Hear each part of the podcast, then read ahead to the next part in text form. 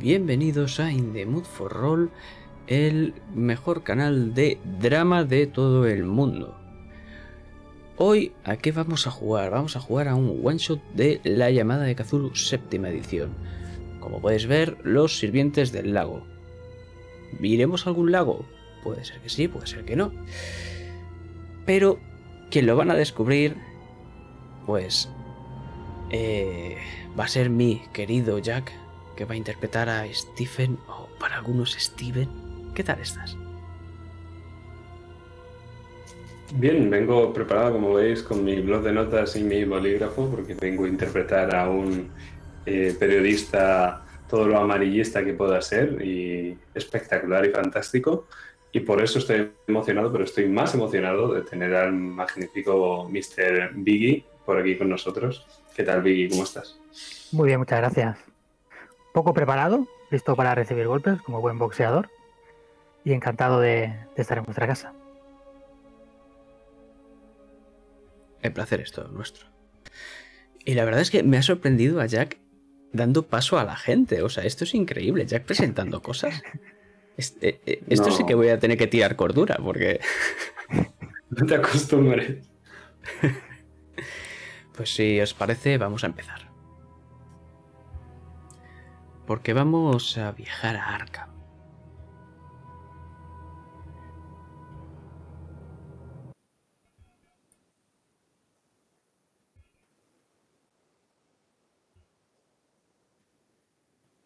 Vamos a viajar a Arkham. Y vamos a ver uno de esos grandes edificios gigantescos. Esas grandes columnas que parece que vayan a atravesar incluso las nubes.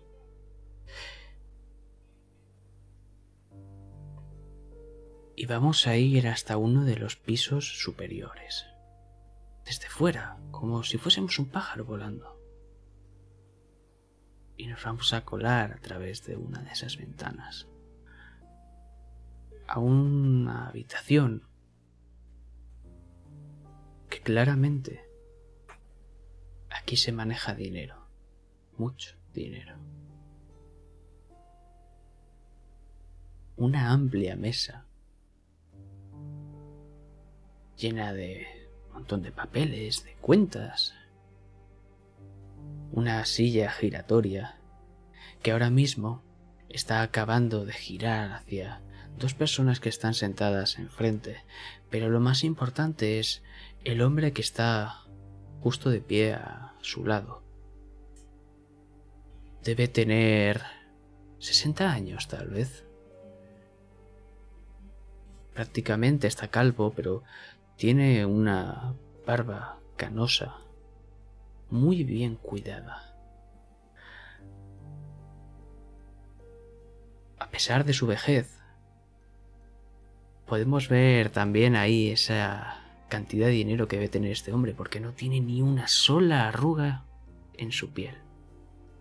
Cosas de ser rico, tal vez, ¿no? Por supuesto también ese traje grisáceo, el cual lo abriga un chaleco. Y ahora mismo podemos ver sus brazos algo llenos de pelo, también un poco canosos, y como en una de sus manos está meciendo un vaso de whisky. No, no está meciendo, no.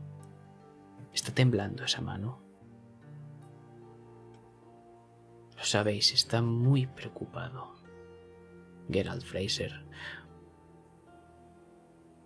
Pero mucho, es muchísimo. Parece como si fuese a derramarse ese líquido marrón. Y cuando va a darle un trago, podemos ver a través del líquido del whisky a uno de vosotros dos. ¿A quién vemos a través del whisky? Podemos ver a, a Stanley, Stanley Ace. Porque el whisky también ha sido uno de sus vicios durante muchos años.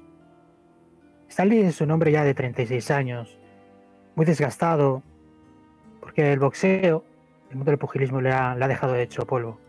Antes sí que podemos ver una cara bastante bien, bien parecida, pero ahora ya la nariz la tiene muy aplastada y se le nota en esos años de estar en el ring. Él había estudiado en la Universidad de Arkham, pero a falta de un año conoció a, su mujer, a Marilyn. Y entre una cosa y otra acabó dejándola embarazada. Decidió dejar la carrera de arqueología y aventurarse en ser marido y, y padre. La cosa no fue bien para Stan, ya que siempre culpó a Marilyn de, de haber dejado esa carrera que tanto le gustaba, así que lo único que le quedaba era, era pelear, es lo mejor que se le daba bien.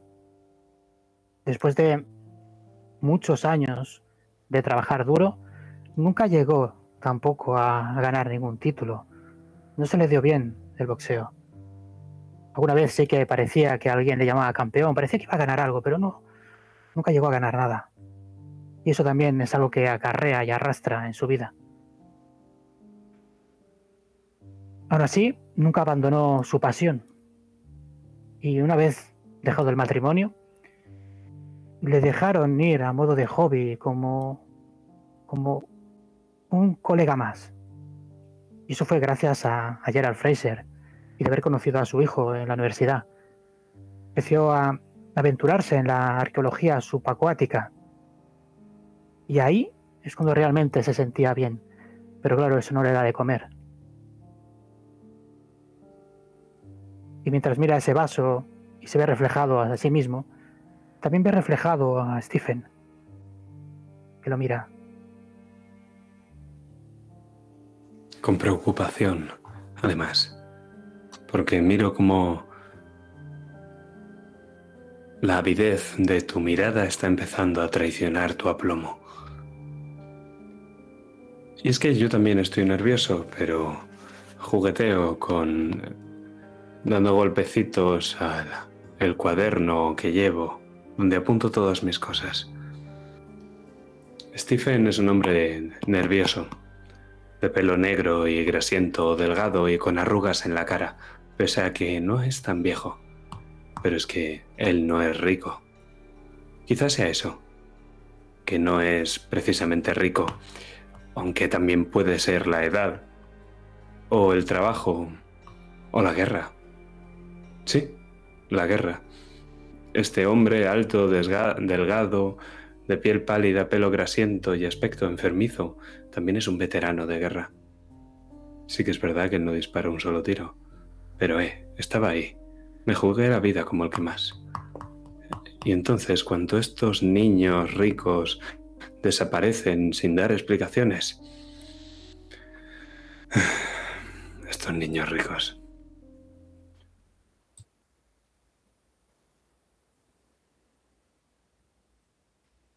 Y vemos como Fraser de un trago aniquila al whisky y lo deja encima de la mesa.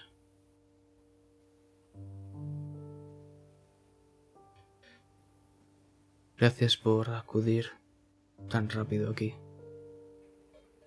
Stanley, señor Gray, muchas gracias. Como sabrán, James, mi hijo, ha desaparecido.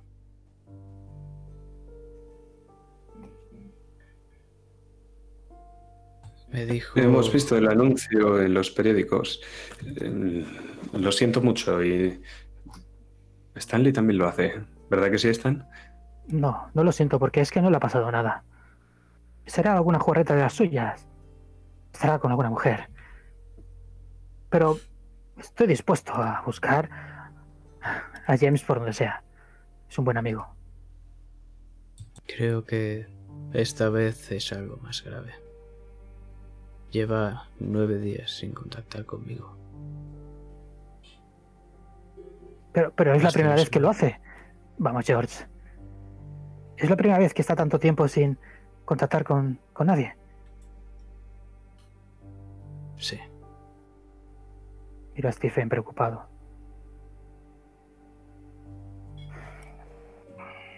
¿Y tiene alguna idea de dónde puede estar? ¿Qué puede haber estado haciendo? Sí. Hace nueve días discutí con él. Por teléfono. Señala justo a- en la mesa ese teléfono negro y obtuso.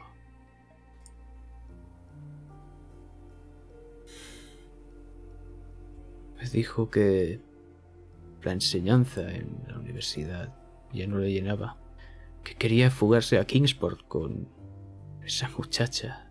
Debes haber oído hablar de ella, Stanley, eh, una tal Emily. Sí, es preciosa.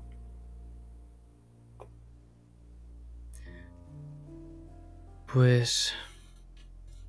la cabezota de James decidió que era buena idea dejarlo todo atrás y e irse allí, a Kingsport, a hacer una nueva vida, lejos de la familia. Pero George, yo, yo pasé por algo parecido. Acuérdate, dejé mi carrera por una mujer. Y estoy aquí, ¿no? No, no quiere decir que haya desaparecido y le haya pasado algo. Vamos, Stephen, tranquilízale. No es para tanto. Tengo que ahogar una sonrisa cuando dice estoy aquí, no es para tanto. Hmm. Hay veces que es mejor estar enterrado. Pero obviamente eso no lo digo. Stanley y yo somos amigos o compañeros o bueno, él al menos cree que somos amigos. Y yo así se lo hago creer. Y si se fue con ella a esta nueva vida en Kingsport, entiendo que usted ha contactado con ella y que no está con ella y que por eso es por lo que dice, por lo que es algo más grave, entiendo, ¿no? Sí. Quedamos en que me llamaría al llegar. Está casi un día de viaje. Como comprenderán, hace ocho días que debería haber hablado con él. Pero no se preocupe, si al final acabaron ustedes la discusión enfadados el uno con el otro, pues es normal que no le devolviera la llamada telefónica. Además, ya sabe cómo son los teléfonos en esa pa- parte de América. Basta con que venga un vendaval un poco fuerte, se cae el poste y nos tienen a todos incomunicados. Bueno, por lo menos así funciona en mi casa. Señor Crane, aprecio su intento de consolarme. Pero debemos ser realistas. A pesar de que haya discutido con mi hijo, ha pasado mucho tiempo. Si no estuviese convencido de que algo ha salido mal, tanto usted como mi buen amigo Stanley no estarían aquí. ¿Y qué de la policía? ¿Ha contactado usted con ellos? ¿Y qué van a hacer de esos? Bueno, suelen buscar a la gente desaparecida. No son muy eficaces, que digamos. Pero bueno, y veis cómo se levanta. Y despliega un amplio mapa sobre la mesa. Como ven, aquí está Kingsport. Da un par de golpes a la mesa. Y resigue el camino hacia Arkham. Es prácticamente una línea recta, sin pérdida alguna. Como alguien se perdería, ¿verdad?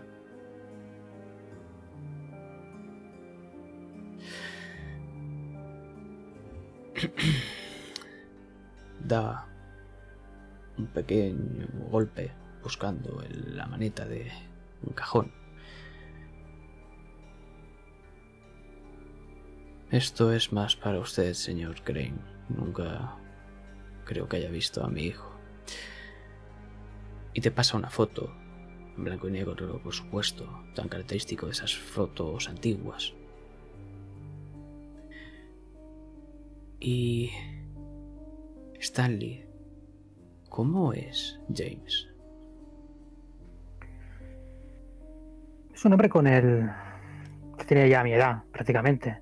Estamos juntos, así que es mucho más joven aparentemente a mí. Yo estoy mucho más desgastado. Los golpes que he recibido también me, han hecho mella.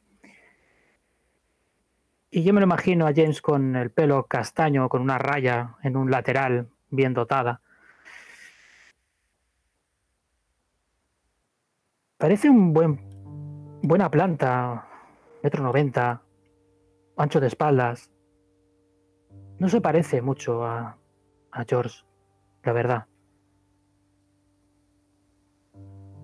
Físicamente su cara es también bien parecida. Aunque tiene la nariz algo puntiaguda. Ahí es donde se ve que ha salido su padre. Esa característica nariz puntiaguda. Y podemos ver justo a su lado cómo está como si incluso lo acariciase el capó de su coche. Un Chrysler Coupé negro. Y podéis ver claramente la matrícula A B 1652.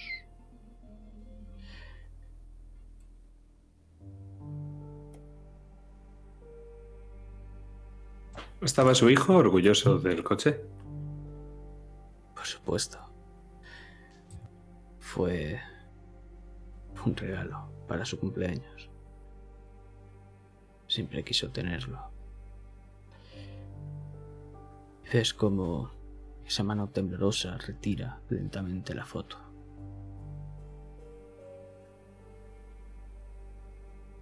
¿Alguna pregunta más?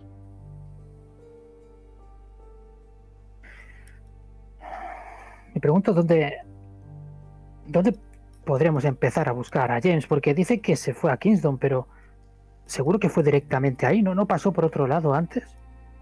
Hombre, estoy bastante seguro de por qué lado pasó antes de irse para allá. ¿A dónde crees? ¿Cuál es el apellido de la chica? Tiene que haber cientos de miles en Arkham. Y todas preciosas, no me cabe duda. Creo que era White. Hmm.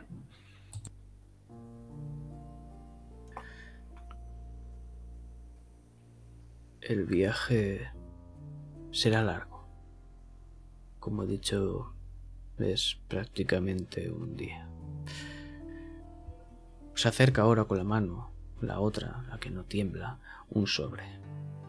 Aquí hay algo de dinero para sus dietas. Voy a coger el sobre suficiente. y podéis ver cómo me tiembla algo la mano. No es muy habitual que me tiemble la mano. Y no estoy nervioso tanto para que me tiemble. Y solo unos segundos. Tiemblo un poco y cojo el sobre. Alzo una ceja fina, impecable. Y no digo nada.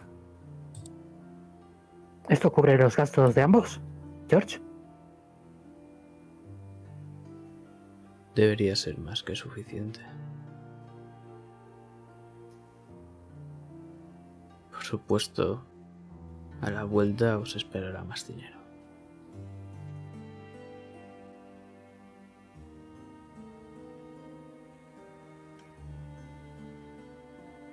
Yo no quiero nada de vuelta. George es un buen amigo, James.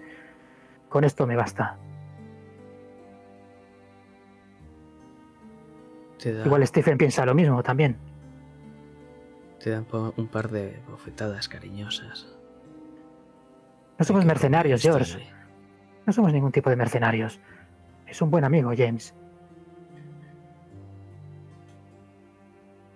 No obstante, Stan, sí que es cierto que es posible que no todos los gastos sean cubiertos de antemano. Por tanto, el tener la posibilidad de venir luego, una vez tengamos al hijo, nos podría beneficiar por si acaso nuestra opinión cambia, nuestro criterio o nuestro mercenariazgo.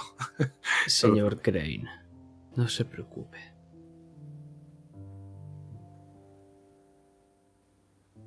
Y ahora, ¿veis cómo se ajusta ese chaleco? Si me disculpan, tengo asuntos que atender.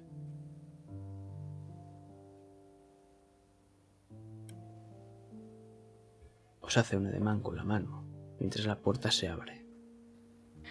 Cuando se cierra detrás de vosotros, ahora vemos el interior de un coche.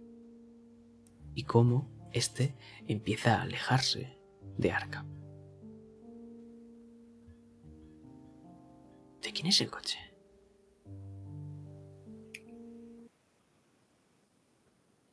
Es mío. Voy tamborileando de forma nerviosa, ya que no puedo hacerlo con la libreta mientras llevo el volante. Preocupado. ¿A, a ti te ha parecido preocupado, Stan? O sea, el padre al que le ha desaparecido el hijo le dice al periodista que está detrás de la historia que es el que está preocupado. Estaba en shock, Steven. Estaba muy en shock. Ha perdido a su hijo, o al menos se lo cree. Ya, pero yo no. Yo estoy perfectamente en todas mis capacidades. Igual el alcohol ha hecho también un poco de juego. A saber cuánto Bueno. tiempo lleva bebiendo este hombre. Sabes que el alcohol hace estragos. Claro, como él puede permitírselo. ¿El resto qué? ¿Tenemos que ir a la maldita Hell's Kitchen a sobornar a tres irlandeses y dos italianos para que nos sirvan un whisky que vale tres veces más caro de lo que valía antes y en tazas de té? No puedes juzgar a las personas por su dinero. Creo que lo estoy haciendo ahora mismo. Exacto, por eso te estoy juzgando yo a ti, por juzgar. James es un tío de puta madre. Que haya nacido con pasta no significa que sea un acomodado de la vida. Sino porque se fugaría con una mujer o dejaría todo. Precisamente por eso. Te digo yo que en los que no tenemos ni un dólar que llevarnos al bolsillo, no se nos ocurren estas ideas en irnos con nuestro cochecito de lujo a una jornada maratoniana a recorrernos la América entera. ¿Y todo por qué? Para poder... Iba a decir una barbaridad. Yo lo hice cuando era joven, fue un disparate, casi, bueno, sí, jodí un poco mi vida.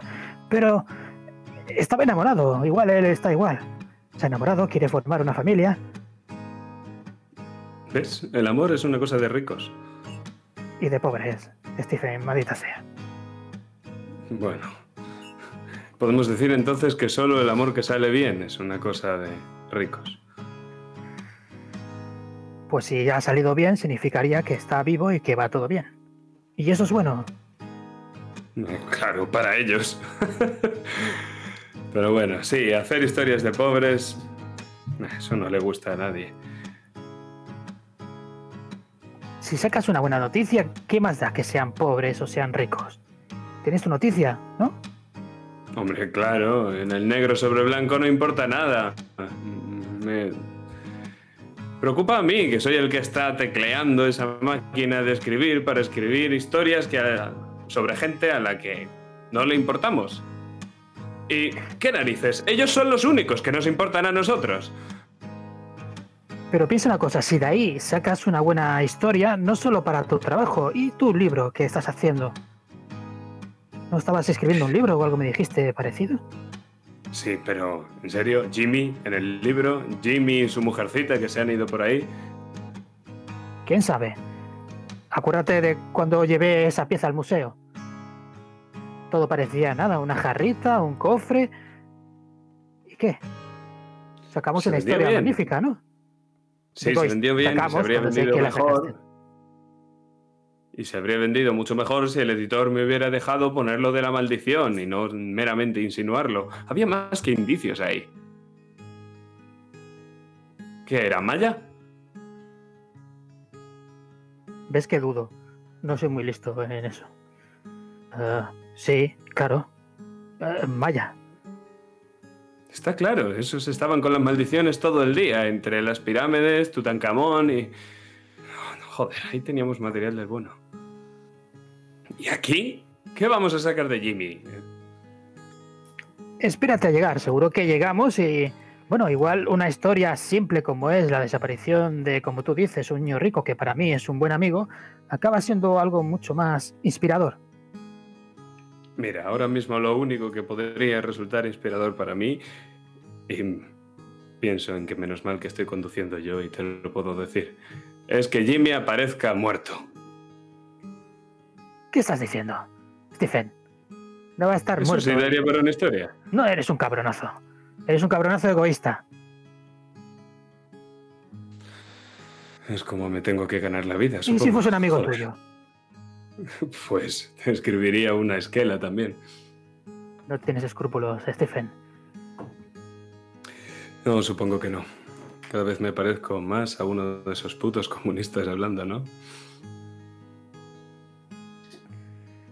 Tú lo has dicho, no yo. Y esta conversación debemos imaginarla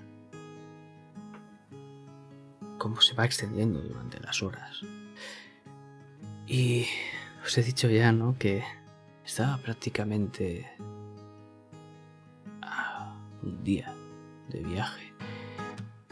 Y es que ya han pasado más o menos unas ocho horas. En cierto momento esa carretera ha pasado a tener a ambos lados una zona más montañosa y repleta de bosque. Y os habéis percatado de ese característico cartelito de un motel y debajo 10 millas. La tarde está empezando a oscurecer y sabéis que aún nos quedan bastantes más horas de viaje. Muchas horas, demasiadas.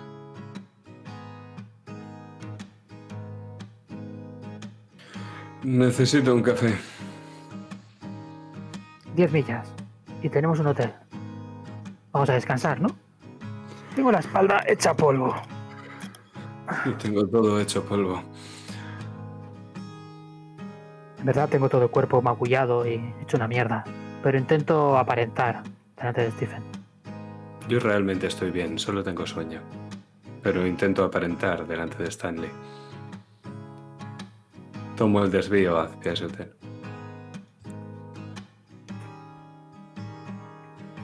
Escuchamos la espalda de Stanley crujir. Y después de ese característico crack, podemos ver cómo ya estamos a una milla y vuelve a ver otro cartel. Y esta vez vemos Squatters Lake Motel. Una milla.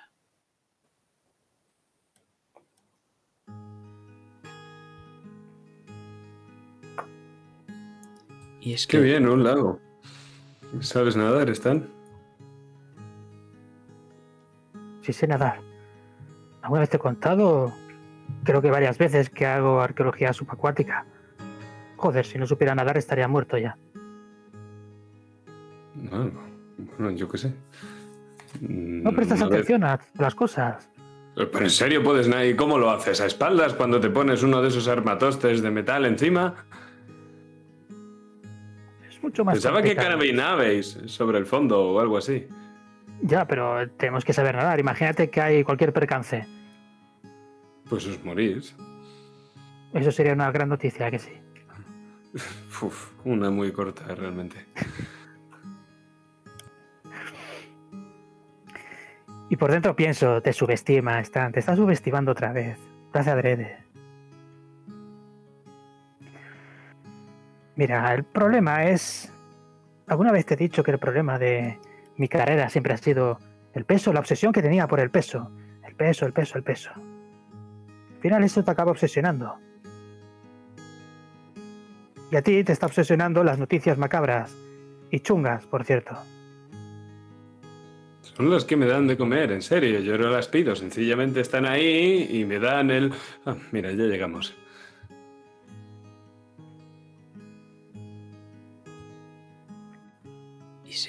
Llegáis, porque efectivamente el camino se abre y vemos justo a la izquierda de la carretera ese gran lago.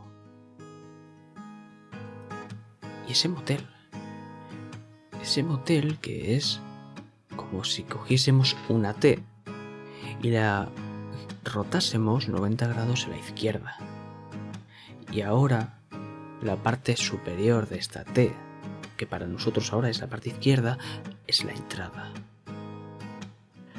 A la derecha hay una escalera que lleva a cuatro habitaciones y también podéis intuir que al otro lado se repite esa escalera con otras cuatro habitaciones que dan al lago. Es un parking de tierra, algo embarrada. La verdad es que es bastante pequeño. Ahora mismo, mientras vosotros estáis aparcando, podemos ver dos coches más. Y os puedo decir que ninguno es negro. Hay un todoterreno marrón y un deportivo amarillo.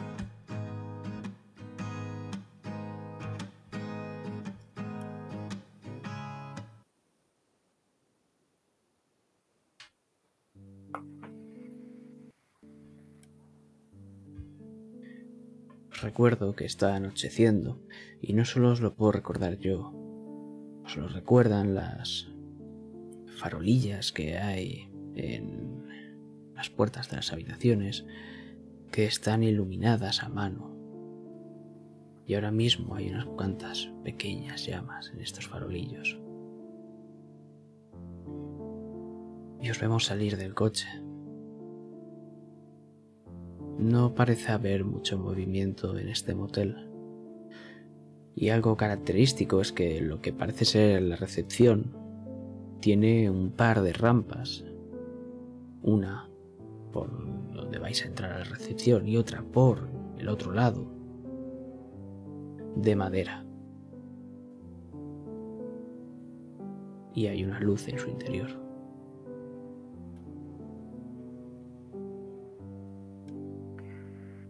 Podemos pillar un par de habitaciones. El Sí, sobre pesa supongo. bastante. El sobre pesa bastante. Lo de los Moore fue real, por cierto. ¿Qué mur? Lo de los Moore, la matanza de Iowa. El hacha, Ah. toda la familia muerta, nunca se encontró a nadie más. Fue real, ¿vale?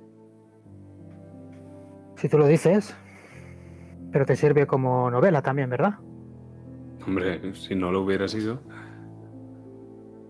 O sea, buena noticia y además novela. ¿Qué es novela o real? ¿O has convertido algo real en una noticia que a la vez va a ser una novela? Mira, estoy muy cansado como para discutir contigo. Dos habitaciones, ¿eh? Tú en una y yo en la otra. Como quieras. Hombre, el sobrepesa, ¿no? Me toco otra vez. Sí, claro. Os sorprende que justo al entrar veis a un tipo anciano en silla de ruedas, completamente inmóvil mirándoos a ambos. El tipo está calvo y lo más característico es esa camisa que intenta, como si fuese una presa, contener esa barriga. Los botones parece que en cualquier momento vayan a estallar y salir disparados. Y el hombre simplemente os mira con una mirada muy seria. Buenas noches, Mr. Ford. Dos habitaciones, una para cada uno. Gracias. Saco el sobre. Saco el sobre y empiezo a contar. Algo que te has fijado, Stephen, en todo este tiempo que nos conocemos, es que a veces me descuento. Tengo que volver a empezar. Estoy contando el dinero en el sobre y dejo de pasar y vuelvo a empezar otra vez. Ojo, un suspiro para mí. Y pienso que el viejo no va a pillar el chiste. Mr. Ford,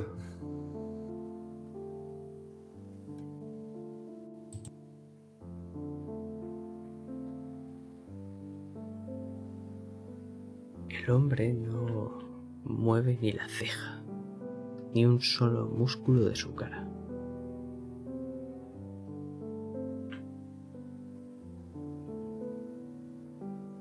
Y una puerta desde fuera, de- desde dentro, perdón, en lo que esto ahora mismo sería la recepción con esa característica barra o mesa muy grande donde se toma nota de los registros, pues justo hay una puerta roja detrás y justo se abre. Disculpen. Y veis a un hombre bastante parecido al de la silla de ruedas, caminando. Algo mejor vestido, pero con algo más de pelo incluso. Canoso, por supuesto. Y con manchas, las típicas manchas de los abuelos. Disculpen muchachos. Habrán conocido ya a mi hermano Robert. Es todo un encanto, ¿verdad? Realmente comunicativo. Levanto Vale, la cabeza. Me estaba contando. Me ha vuelto a descontar. Mierda. Eh, bueno, eh, ¿se llama, ha dicho? Él es Robert, yo soy William, William Brophy.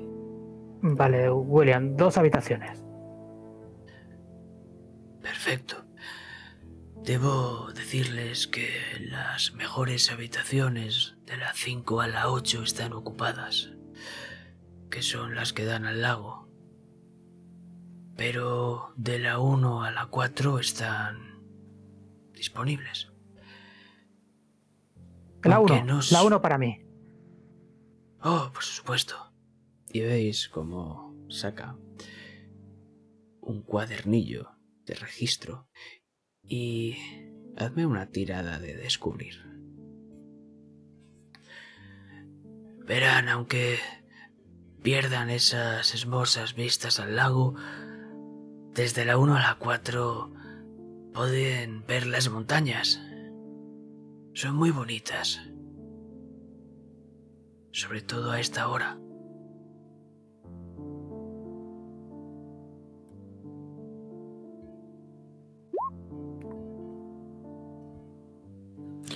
Yo quiero la 2. Sí, puede ser. ¿Las habitaciones comunican entre sí, las contiguas? Sí, la 1 con la 2, la 2 con la 3, la 3 con la 4. No me diga más. Eh, y. Hay posibilidad de un cerrojo por dentro, ya sabe. Por supuesto, todas están equipadas con cerrojos. En Squatters Lake nos gusta la privacidad y la intimidad de nuestros huéspedes. Pueden estar seguros. No se puede pedir nada mejor entonces.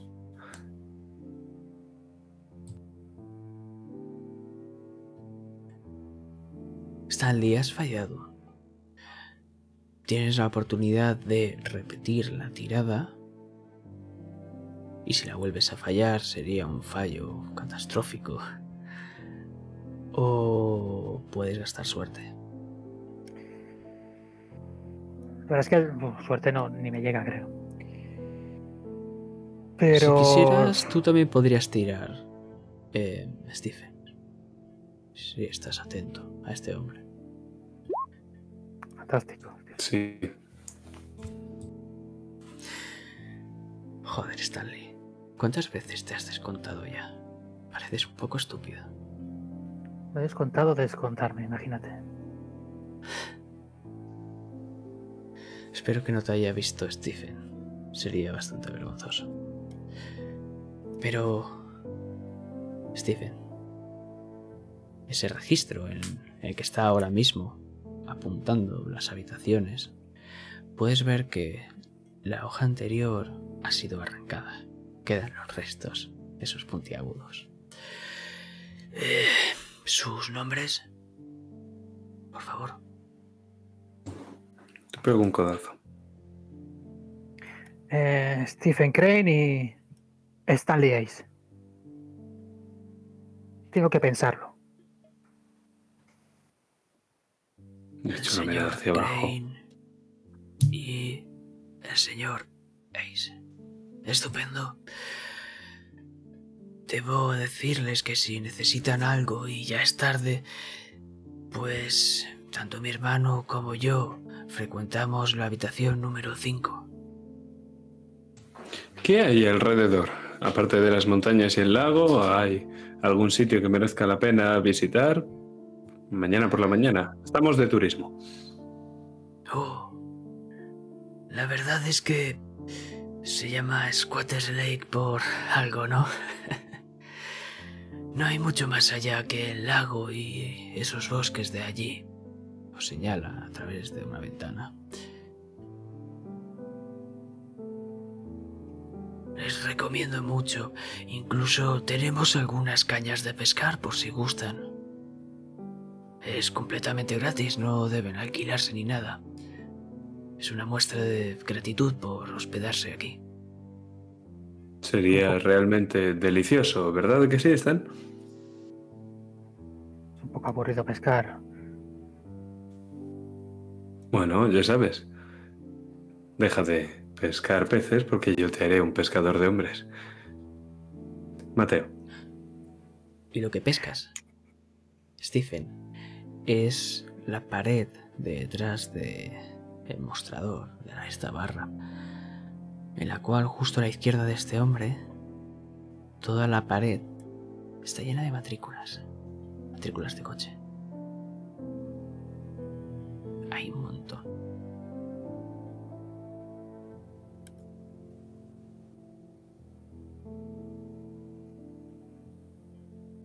Me llama la atención. sobre eso. ¿Las colecciona usted? Mi hermano, Robert, es aficionado.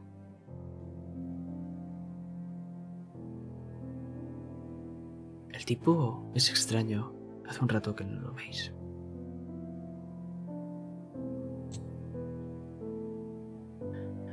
Como comprenderán, hay tres huéspedes más. Las seis, las siete y la ocho. Por lo que apreciaría que no hicieran escándalo. Que se comportasen, por favor. Más de alguna vez hemos tenido que echar algún huésped. Si no tiene alcohol, no hay por qué preocuparse. Será como si ni siquiera hubiéramos llegado, como si no estuviéramos aquí. Y me acerco ahora que has señalado, has dado ese dato, Stephen. Si coleccionaba las matrículas, me voy a acercar y voy a estar mirando las matrículas a ver si por una de esas casualidades veo una que ponga B1652. Pues tírame a descubrir, por favor.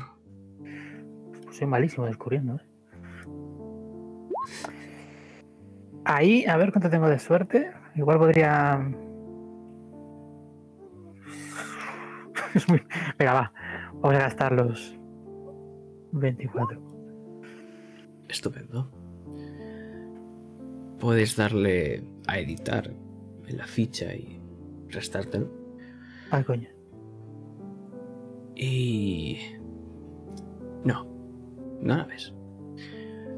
Lo que sí que puedes ver es como justo al extremo más a la izquierda posible hay un pequeño grupo de matrículas que no están. Se han quitado. Alrededor hay algo de polvo, pero justo en el centro de ese hueco vacío parece ser que lo han limpiado a conciencia. Oiga, de las matrículas que estaban aquí, y me vuelve a temblar la mano. Eh, me la cojo. ¿Dónde, ¿Dónde están? Parece que han estado hace poco. ¿Por qué las ha retirado? Oh, algunas se oxidan y a Robert le gusta que estén impecables, ¿entiende? Las volvemos a guardar. Claro. Oiga, no habrá visto a un, a un cupé negro, ¿verdad? Por aquí. Ves cómo se te queda mirando y pasan Cinco interminables segundos. Mm, no me suena. ¿Por qué lo pregunta? Curiosidad, mera curiosidad. El bueno de Stan tenía un coche parecido y parece que se lo robaron hace un tiempo, ¿no sé si Stan? Sí, sí, es así. Coche muy bonito. Cooper rojo.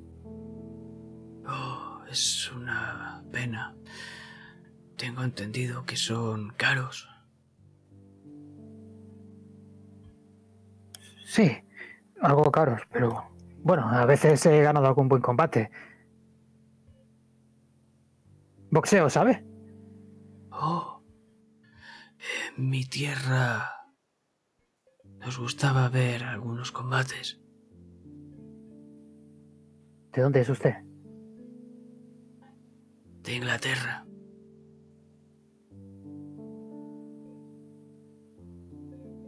Eh, cerca del valle del río Svern, en concreto. No me suena, Stephen. ¿A ti te suena eso? El río Svern, el río Svern. ¿No está cerca de Bristol?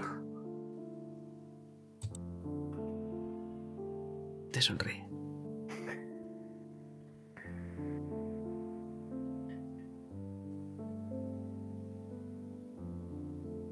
¿Y ya no combate, señor Ace?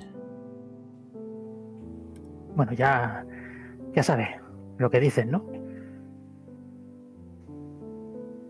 Los boxeadores veteranos ya no existe el gran día. Es una pena. Una verdadera pena. No todo es el boxeo. Tarda uno en descubrirlo. Cuando te das cuenta, igual tu vida ya ha pasado demasiado rápido. Pero hay otras cosas en la vida donde aferrarnos. Por ejemplo, un gran coupé. Un coupé es algo bueno donde aferrarse. Un coche es una meta, una meta.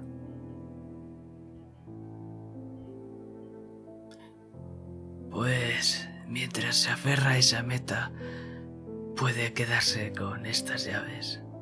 Y saca de un pequeño cajoncito un par de llaves pequeñas. La 1 y la 2. Espero que disfruten de Squatter Lake Motel.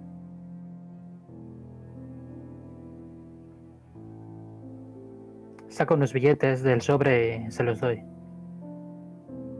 No me ha dicho el precio, pero le doy un billete. Esto espero que cubra al menos un par de noches. No sabemos cuánto nos vamos a quedar, así que Por supuesto, es más que suficiente. Me fijo en cómo mira el dinero. ¿Hay avidez en su mirada, algún destello de codicia? ¿O es mera indiferencia? Tírame psicología.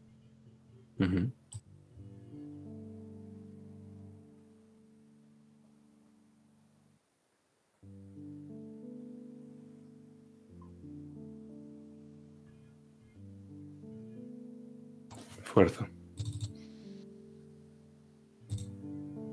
Vaya. Casi.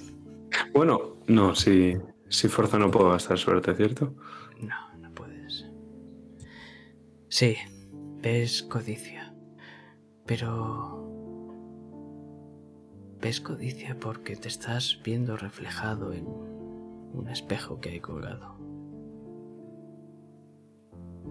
Eres codicioso. Y miras ese sobre muy atentamente. Pero de William, quién sabe.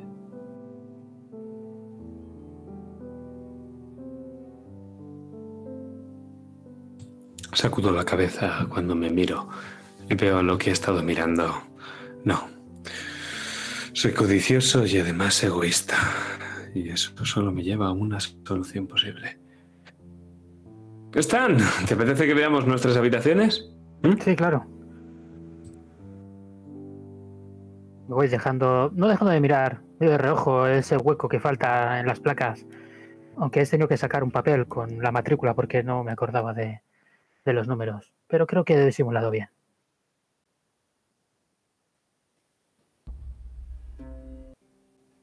La dos para ti. Sí, qué mierda. Cojo la llave, abro de golpe, te meto y me quedo mirando la habitación con rapidez.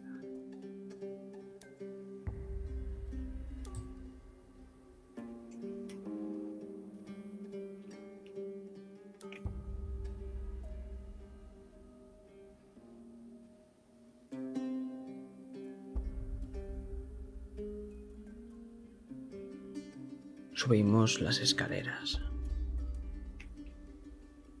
Y podemos escuchar alguna voz dentro de alguna habitación, las que dan al otro lado, claro. Están conectadas por... Si seguimos justo a la derecha, un pasillo que hace esquina. Pero la primera y la segunda habitación claramente son las primeras, justo cuando acaba esa escalera. Y esa puerta verde tan característica parece ser que ha tenido días mejores. Introducís la llave.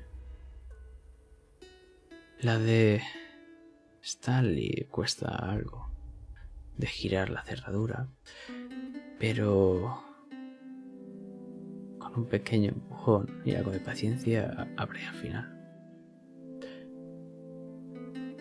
Una habitación bastante simple. Podemos ver la típica alfombra roja justo a los pies de esa cama. Es de matrimonio. Tiene una pequeña... Eh, de un pequeño escritorio. Justo encima, delante, hay una ventana que está al lado de la puerta. Y al fondo tenemos el clásico baño.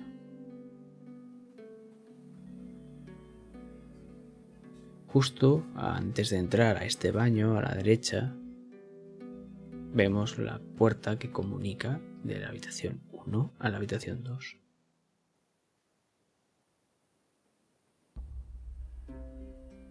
¿Qué hacéis?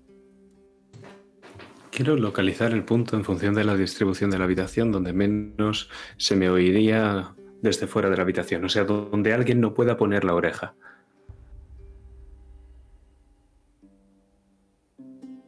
Tal vez en la esquina de la cama. Pues una vez echado ese rápido vistazo a la habitación, empujo a Stan hacia ahí. ¡Vamos! ¿Qué pasa? ¿Qué son estas prisas? Maldita sea, creo que ya sé lo que ha pasado y creo que tenemos una jodida historia aquí si es que logramos salir de aquí con vida. Bueno, pero tranquilízate, estás otra vez con el tic ese que tienes con la libreta. ¿Qué tic? Tiene que ver ocho cuartos, vamos a ver. Vale, imagínate que eres un puto retrógrado. Perdón. Imagínate que eres un tendero que rige un hotel aquí en mitad de la nada y que hay un ricachón que justo para, igual que hemos hecho nosotros, saliendo de la ciudad de camino a la otra ciudad y que ese ricachón tiene un cochazo. ¿Vale? Imagínate que te mueres de ganas de tener un cochazo para tu puto hermano retrasado o bien para vender ese coche y compraros dinero con él. ¿Vale? Eh, Te lo imaginas, ¿no? Pues ahora imagínate que el que conduce ese coche es nuestro puto amigo y que ahora lo tienen en algún sitio o lo han tirado al puto lago. Y, y tienen el coche. Es una teoría bastante interesante, dice, pero es que ahí había un deportivo amarillo, incluso más caro que un coupe negro. ¿Estás diciendo que se ¿Y van a cargar a todos los que tengan un buen coche? Pues, pues, pues, pues sí, puede ser, ¿por qué no? La Pues teoría no. está bastante bien, ¿vale? No intento Vale, pero. desprestigiarla. Y si ya no solo es el coche, o sea, ¿y si sabían quién era él? Su padre no es precisamente un desconocido, ¿vale? Y yo qué sé, yo mismo he publicado su cara en el periódico alguna vez, la cara de Jimmy. saben quién es él, a lo mejor, yo qué sé, están esperando un chantaje o le están dejando canzoncillos para, yo qué sé. Esta gente no está bien de la cabeza, tío. Tardo en procesar un poco lo que me has dicho. Ah, sí. Escúchame, cuando he escrito para el Wild Tales, conocí a este tal eh, Block, Robert Block. Bueno, me habló de una historia que estaba escribiendo, eh, Psycho o algo así. Y era muy parecida a esta mierda, ¿vale? Empezaba con un robo. Bueno, poco se parece al robo. La cosa es que si él iba con ella, quizá no es él la única persona a la que tengan. También, y sí, ella tuvo que ver. Y si ella se lo ligó, lo engañó, lo trajo aquí y todo forma parte de una conspiración. Pues no es, tampoco es una cosa que descartar. Tampoco es una cosa de descartar. Tú lo conoces, ¿no? ¿La conociste o solo la viste en fotos? Sí, bueno, había estudiado con ella. Era muy guapa, pero tampoco sé nada de su vida. ¡Que salgas ya! ¡Joder! Escucháis una discusión fuera. Podéis verlo incluso a través de la ventana. Me asomo. Te asomas y lo ves. Ves a ese tipo muy joven, demasiado. Veintipocos. Por un momento vemos esa cortina como la corres un instante y el tipo se da cuenta y mira. Pero deja esa bocanada de humo. De cigarro, por supuesto, el que tiene en la mano. Esa mano tan temblorosa que te recuerda a la mano de Fraser. Y ves cómo está discutiendo con William.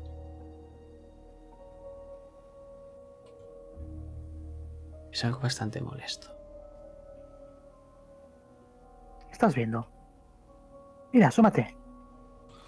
Uno menos. ¿Ves? Uno menos. Ese mañana no se despierta vivo. O se despierta muerto.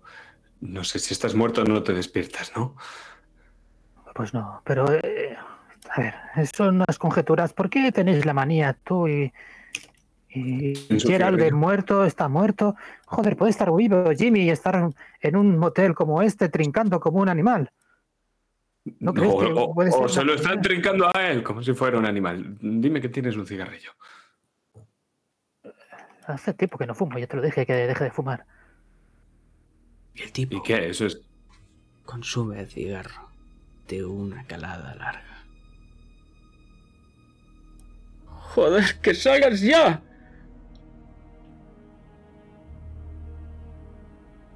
William, no lo escucháis. Simplemente veis cómo va gesticulando y intenta conversar con este hombre. Vale, déjame a mí. Voy a hacer algo. ¿Qué tienes pensado hacer? ¿Vas a darte de leches? Yo puedo descubrir eso. No, no, no, no, por. Dios, no. Ah, Preguntar, solo preguntar, preguntar, sin más. Abro la ventana en esa dirección.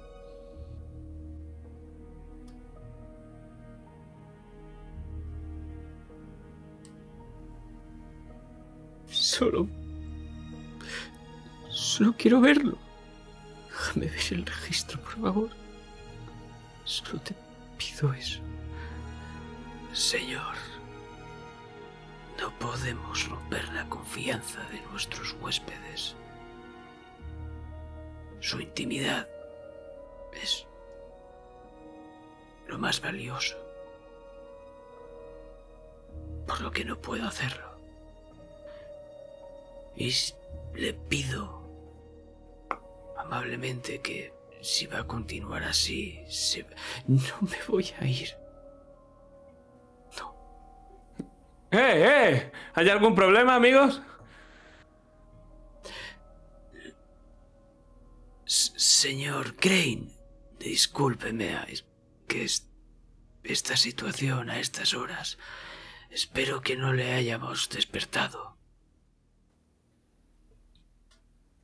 Sí, Y me gustaría saber qué, qué está pasando aquí. No pasa nada, señor Crane. Discúlpeme. Mañana... Mañana le recompensaré por esta molestia. De verdad, se lo, se lo prometo. Y, insiste. Sí, sí, sí, insiste, sí, vale. Stephen. No, está está no, mintiendo, que no lo ves. Voy cerrando la ventana. Has dicho que nos va a recompensar. ¿Que recompensar con qué? Que le jodan, ¿qué está pasando? No, lo sé, ha dicho que no pasaba nada, así que no tiene por qué pasar nada. Quizás toda esta idea ha sido una mera locura y este es un motel como cualquier otro y podemos... no lo sé. Céntrate, céntrate, Stephen. Vamos a bajar a hablar con él. Igual, en vez de dar ¿Cuál de berridos desde la ventana, ¿Con el raro o con el gritón? ¿qué tal con los dos? Así nos enteramos de las dos versiones. Vale, vale, vale, me parece bien.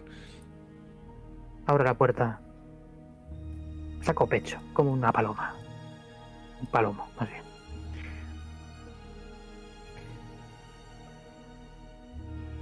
Relájate ante todo, ¿vale? Tú eres la serenidad. Normalmente tú eres más sereno que yo, hostia. Así que vamos a relajarnos los dos. Normalmente no estoy en un peligro de muerte. No sabemos si es muerte, estás conjeturando muchas cosas. Sabes que no sé disparar un arma, ¿no? ¿Tenemos algún arma? Ya, eso también es otra. Bueno, pues sí. Estar en Cuba no significa que tengas que disparar a los putos cubanos. Ni a los españoles, ni a. ni a nadie, ¿vale? Lo que digas, pero yo voy a bajar, voy a enterarme lo que mierda está pasando abajo. Va- No deberíamos separarnos. Te sigo. y me dispongo a bajar las escaleras. Sin dejar de perder de vista a estos dos. Muy joven, como he dicho antes. Pelirrojo. Rasgos... Algo afeminados incluso. Está completamente afeitado. Y su pelo es rizado. Sus ropas denotan que hace un tiempo que no han sido lavadas. No me voy a calmar. Quiero que me lo digas. Enséñame el registro. Y ya está. Mi habitación. Y me olvidaré de todo. ¿De acuerdo? Y ves, veis, ambos como William, sin decir nada, niega la- con la cabeza. ¿Qué está pasando aquí? A ver, ya no son horas para estar aquí mendigando. A este hombre le pasa algo. ¿Qué está pidiendo? Y usted se lo está negando. De nuevo, señor Ace, discúlpeme por esta situación.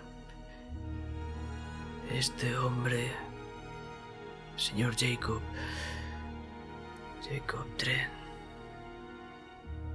Ves como el tipo coge y con su mano y saca otro cigarro y cuando se enciende os señala, os hace un gesto con la cabeza como de saludo. El señor Jacob Tren quiere que le enseñe el registro y no puedo hacerlo. Es confidencial. ¿Pero por qué quieres ver el registro? ¿Recitos?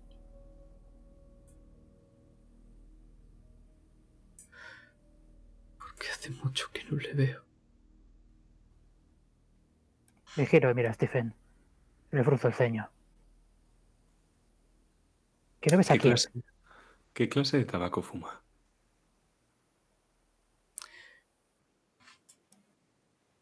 Es un cigarro que lo ha liado él, pero es muy finito y alargado.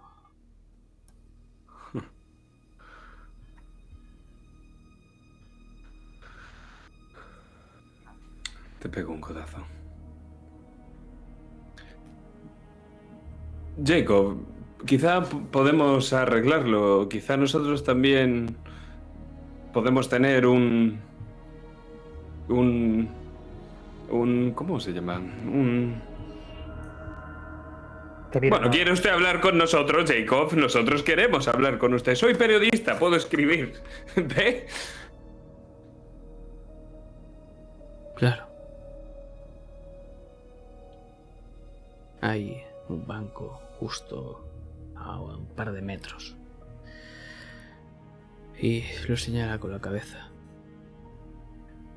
Si me disculpan, señores, no tengo nada más que añadir. Descansen. Y William empieza a retirarse hacia la recepción otra vez. Manny, ahora no ha dicho nada de la recompensa. No sé, pero hablando tan calmado me dan ganas de darle un puñetazo en toda la cara, un gancho, luego un jab, luego otro jab. Imbécil. Bueno. Vale, vale, tampoco creo que haga falta ponernos tan violentos todavía. Jacob Trent, ¿verdad?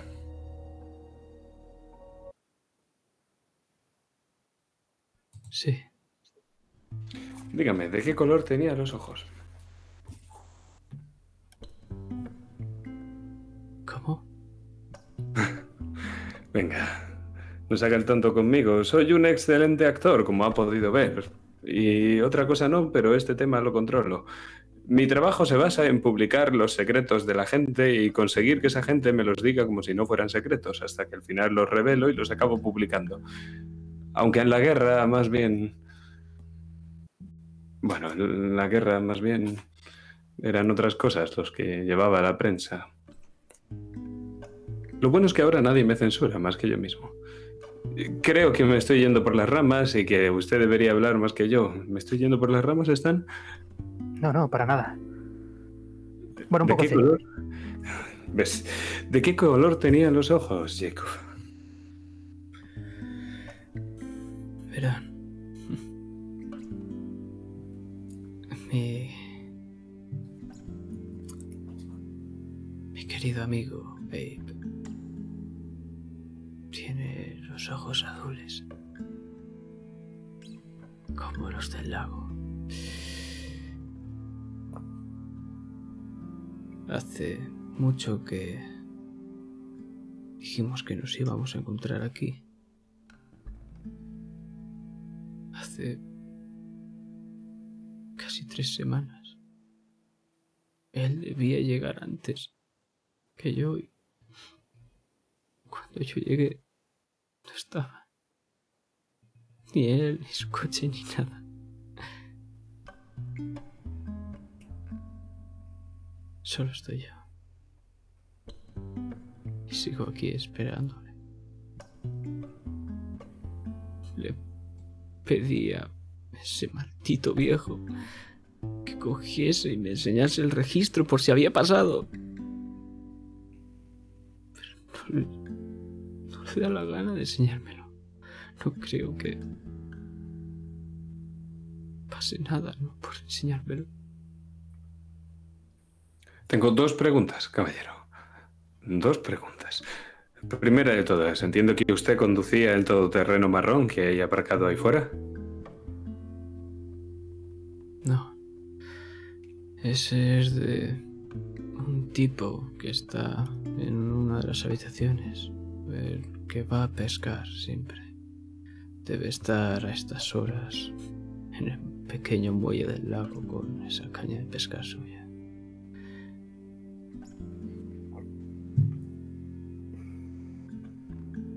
La segunda pregunta, ¿qué coche conducía él? ¿Era un coche caro? ¿O ¿Le habrían dado ganas de robarlo? ¿Qué clase de pregunta es esa? Tiene sentido, respóndale. Bueno, su familia tenía algo de dinero y podía permitirse algo más caro, pero tampoco era algo fuera de lo común. Pego un puñetazo a mí mismo. ¡Otro! ¡Otro! ¿Lo ves, Stephen? Ahí lo tienes. ¿Casualidad? Exacto. Una mierda casualidad. Es exactamente igual. Creo que tenemos un perfecto relato de hechos. Ahora lo que tenemos que hacer es salir de aquí. Ocurre algo? No, salir no. Tenemos que llegar a este asunto. Tenemos que encontrar a Jimmy. Yo ya tengo mi noticia. Que le jodan a tu noticia. No está completa y puedes llegar mucho más. ¿Te vas a quedar así con unas especulaciones de mierda? Bueno, la imaginación pone lo que no ponen los hechos. Tú eres mejor que eso, Stephen. Mejor escritor. ¿No te gustaría llegar mucho más allá que una simple pincelada de lo que ha pasado? ¿Se lo contamos o no se lo contamos? Cuéntaselo. Cuéntaselo. Tienes tabaco, ¿no? Tengo un gesto. Saca un pitillo. Por favor, esto es tabaco de mujer. Lo enciendo. Vale, vamos a ver. Eh, eh, la historia larga, hecha corta, sería algo así como que creemos que han secuestrado a tu amigo. Y también han secuestrado al nuestro. Puede que tenga algo que ver con los coches. Hay unas páginas arrancadas en el registro, las hemos visto, y el hecho de que coleccionen matrículas no deja nada al azar. Esta es una zona de paso, así que es perfecta para pasar desapercibida. No he visto ninguna comisaría cercana y no sé ni siquiera de qué condado estamos hablando. Así que a la policía ni se la espera y probablemente tengan el teléfono desconectado y si lo tienen conectado solo lo van a usar para ellos. La cosa es que tu amigo y el nuestro han desaparecido y probablemente haya más gente que haya desaparecido y probablemente Baja el también volumen, vayamos Stephen, baja el puto volumen, joder. Puede que también vayamos a desaparecer nosotros. Eso es todo, más o menos. Yo ¿Me he dejado algo? Bien. ¿Están? también vi esa... cómo la arrancaba. ¿Arrancaba el qué? La página del registro. Le- Ah, no te lo he dicho. Stan. Faltaba una página, sí, tal cual. Y no creo que sea para evadir impuestos. Y bueno, me dijo que será, era muy patoso y que es adicto al café y no puede evitarlo. Que se le manchó y tuvo que arrancarla.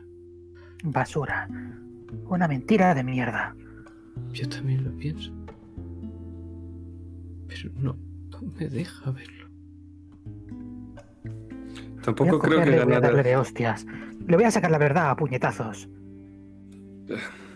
Bueno. Y si tuviéramos otra forma, ¿eh? ¿Hay alguna otra forma que se te ocurra? Son dos viejos. Se levantan pronto y se duermen pronto también, supongo. El tullido de repente ha desaparecido, ¿no te has dado cuenta? Bueno, no creo que haya podido ir muy lejos. Y si no, le pinchamos las ruedas. No. Está ahí mismo. En el parking. ¿Lo estáis viendo? Se está mirando. Inmóvil. qué joder. Serio. Ese tío me da escalofríos. Pero me da igual que esté tullido, le pienso reventar también a hostias, como no diga algo. Bueno. Eh, ¿Ves? Por eso no me gusta escribir el final de la historia. Una cosa así no, no va a vender bien. Si dicen lo que tienen que decir, puede ser una historia cojonuda. Vale, ¿qué tal si... Los coches tienen que estar en algún lado. Y a mí solo se me ocurren dos posibles. Ocultos en el bosque o en el puto lago. En el puto lago, seguro. Pero si los tiran al puto lago no pueden sacar un dólar de ellos. Me estás haciendo pensar demasiado, Stephen. Yo creo que darle de unos cuantos puñetazos. Quizá. Es que me pone muy nervioso. ¿No has visto que no deja de tener el mismo puto tono? Está todo el rato calmado. Joder. Jacob tira la colilla al suelo y la pisa con furia. Que, jodan a los coches. Yo quiero saber dónde está Abe. Sí, Eso pero entiende que ¿no? coche. Entiende que si encontramos a los coches sabremos que los tienen ellos y entonces podemos simplemente irnos y volver con refuerzos. O, o al menos seguir buscando en otro sitio. ¿Eh?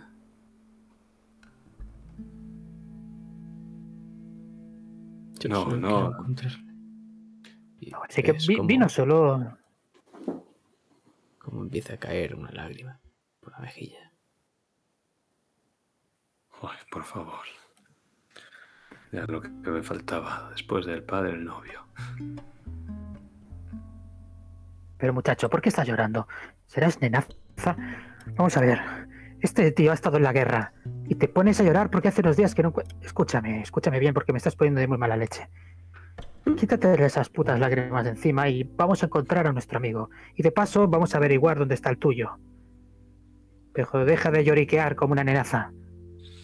Esto también está empezando a superar bastante. Bueno, no me jodas. Lo que faltaba. Joder, Stephen, en serio. ¿Qué quieres que te diga? Los de la matanza de Ayahuasca solo tenía una primera parte. Cuando estaba yo por allí investigando no esperaba que volviera a pasar. Y ahora, o sea, prefiero ser el que escribe la noticia, no el que es la noticia, ¿sabes? Has estado. Has estado en la guerra, maldita sea. ¿De qué te ríes, maldito desgraciado? Es que es surrealista esto. Llorando aquí como nenas. ¿Dónde estamos?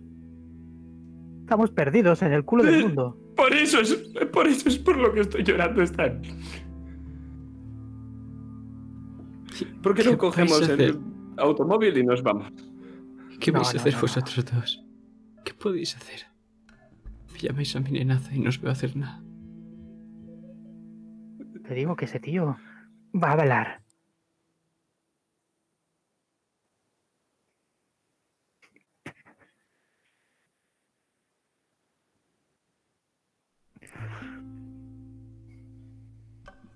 Si me disculpan, voy a... Voy a mi cuarto a serenarme. Espero que si encuentran algo puedan avisarme. Por ¿En qué favor. habitación estás? Estoy en las seis. Estás al lado de. de ellos. Yo que tú no pegaría mucho ojo. ¿Por qué? Porque ellos No están en la pueden 5. ¿Cómo que no? Está puerta con. puerta. Ya, pe- pero hay cerrojos también, nos lo ha dicho. No se preocupe, Jacob. Mm, Mañana por la mañana hablamos y nos vamos a pescar y con esa excusa miramos el bosque y miramos el lago por si pudiéramos encontrar algo por ahí, ¿eh?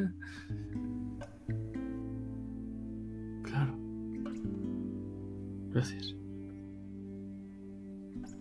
Y el tipo empieza a andar tristemente hacia su habitación. Te he puesto un dólar a que no pasa mañana por la mañana.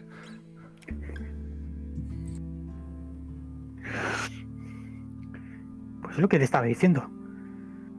Que tuviera los dos ojos pendientes. Piensa que si no pasa mañana por la mañana, confirma nuestra teoría. Visto así. Pero No, no, que ser. Hombre, si confirma nuestra teoría, yo creo que es lo primero que tenemos que hacer mañana por la mañana. Visto así. eh, Jimmy entonces estará criando malvas. Eso es, ¿por qué vamos a buscar a alguien que está creando malvas en un lago? Pero no tendría tampoco mucho sentido. ¿Se cargarían a un don nadie? Ese tío no tiene pinta de tener pasta. Bueno, pero ha hecho preguntas. Como nosotros, igual palmamos nosotros dos. Claro, por eso es por lo que quiero irme. Pero bueno, tú y yo vamos a dormir juntos y tú eres un tipo amenazante. Eh, espera, espera, espera. Tenemos dos habitaciones y están contiguas. Si quieres dejar la puerta abierta. No pienso dormir con un hombre. ¿Por qué me has tomado? Señalado. Deja las puer- la puerta contigua abierta. Y acerca tu cama si quieres a la puerta, pero no se lo digas a nadie, por el amor de Dios. Mm, Vale, vale, de acuerdo. Haremos eso. La luz de recepción empieza a atenuar hasta quedarse tal vez en una única luz que ilumina levemente la recepción. ¿Dónde está Robert?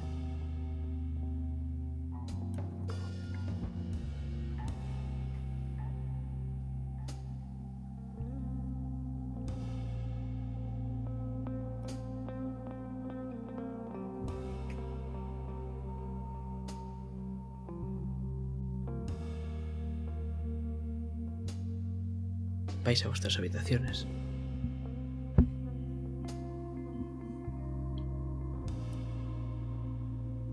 Simplemente vais a descansar. Más o menos. Aproximo mucho la cama a su lado y dejo la puerta entreabierta. Me aferro a la libreta como si fuera mi arma. Y voy escribiendo todo lo que ha ocurrido hoy.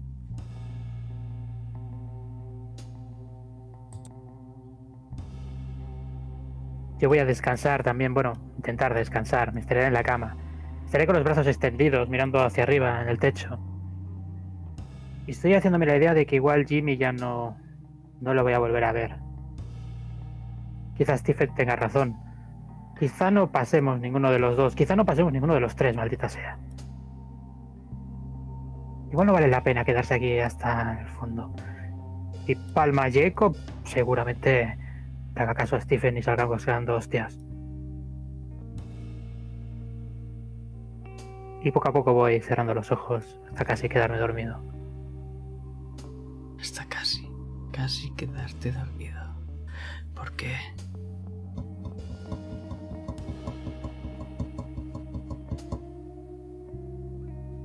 Escucháis desde el suelo. Y de una de las habitaciones, sabéis de cuál, escucháis una vez, una, una voz. Joder, con las putas ratas, qué asco, quiero irme de aquí.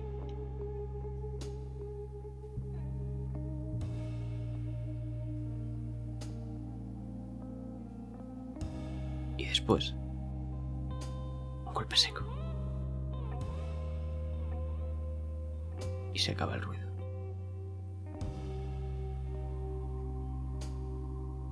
¿Hacéis algo? Entreabro el ojo y miro a ver si está Stephen. si está dormido, está despierto. Estoy escribiendo la última línea confirmándolo y luego estoy poniendo una plegaria a mi madre. También, por si acaso no la vuelvo a ver y mi libreta, por algún azar del destino, acaba en algún periódico. No estaría tan mal al fin y al cabo.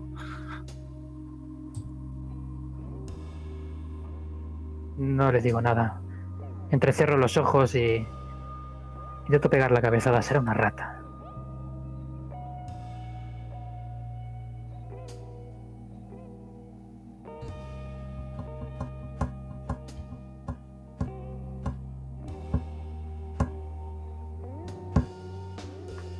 Está justo debajo de ti. Stanley. Pero, Stephen, tírame a descubrir. Quiero dejar constancia que no tengo la luz encendida y la forma en la que estoy escribiendo es con el mechero en la mano izquierda y la libreta en la mano derecha intentando sujetarlo todo. Es un éxito difícil.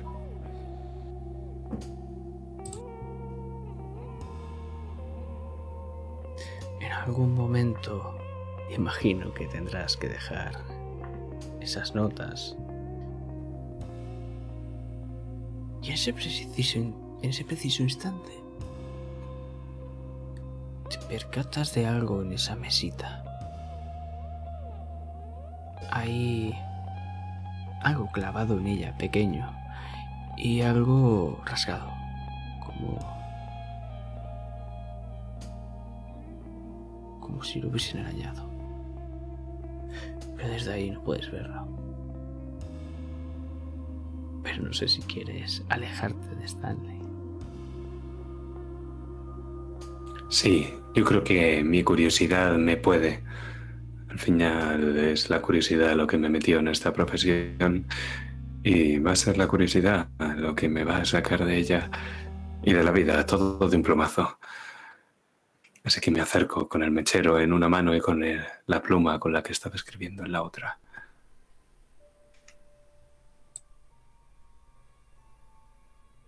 Te acercas curioso, curioso, como un gato. Justo cuando puedes ver en ese escritorio clavado. ¿Qué es eso? Parece una uña. Joder, es una puta uña, Stephen.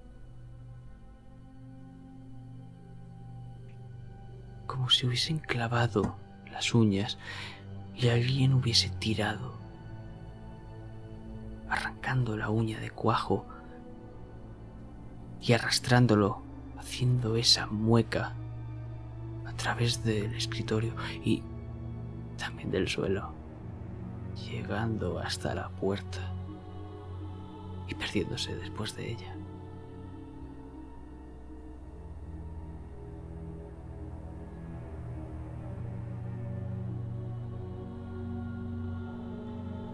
Miro hacia el escritorio. Hay una ventana en la habitación, ¿cierto? Sí. Ahí también hay marcas. Me enmarco, por supuesto.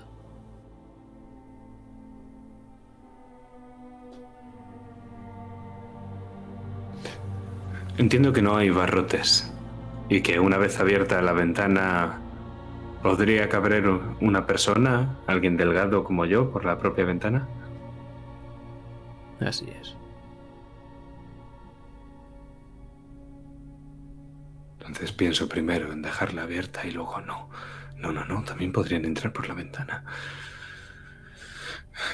Pero tengo que alejarme de la puerta. Stanley. Tírame poder. Es muy difícil la tirada.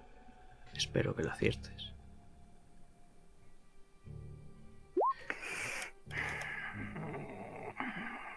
Vale. Voy a estar suerte, pero no he sabido editar la suerte. Antes, antes me he gastado 31 puntos. Pues no sé si a lo mejor llegarás porque necesitas el éxito extremo. Ah, extremo, no, entonces nada, olvídate. olvídate. Perfecto. Cuéntame, Stephen, ¿qué estabas haciendo? Continuemos, por favor.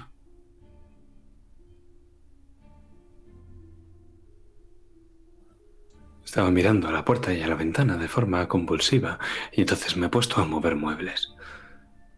A mover el escritorio si es que puedo hacia la puerta y probablemente haga un ruido terrible.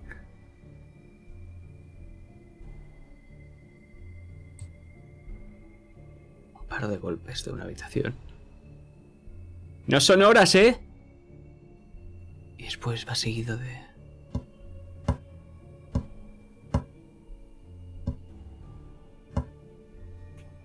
Por debajo, esas malditas ratas.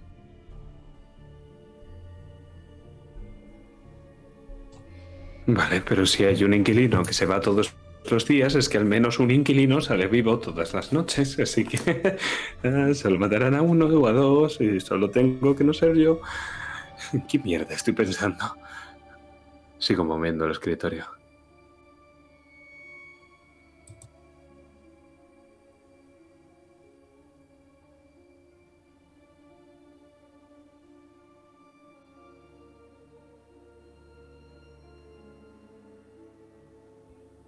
Pero... ¿En qué momento te has dado cuenta de que Stanley no está? En el momento en el que he empujado con toda la fuerza que tengo, apoyando la espalda y clavando bien los talones en el suelo, hasta que logro apestillar el mueble del escritorio contra la puerta. Y entonces la puerta entreabierta de la habitación contigua que había dejado me revela que por el rayo de luna que se ve por la ventana y cae sobre la cama de Stanley, que la cama está vacía. ¿Están? Stan, no me jodas. Esta noche no me jodas. Esta es la única puerta que he dejado libre, Stan. Me acerco poco a poco con el mechero en la mano.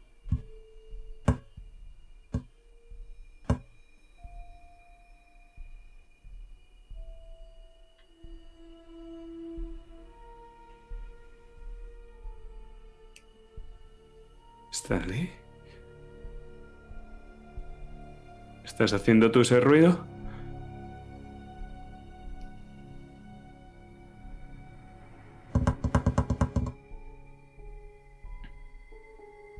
Mierda, mierda, mierda.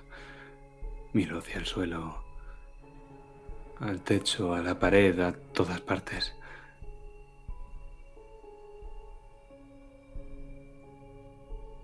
Tienes suerte, Stephen. Al menos tú sobrevives, ¿no?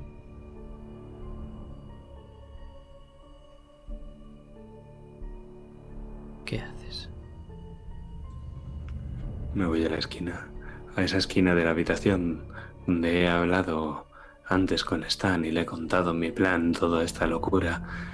Nos tienen que haber oído, hemos llamado demasiado la atención. Jacob, Stanley, ahora me toca a mí.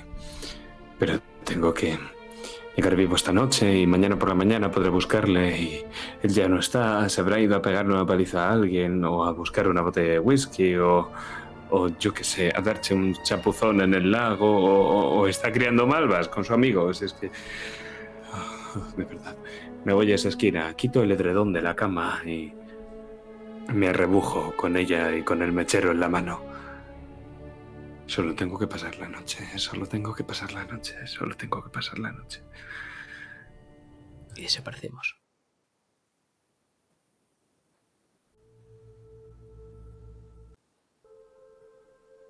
Stanley.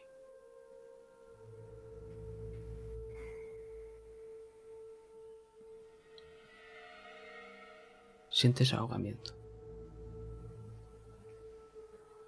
Es que cuando abres los ojos estás debajo del agua.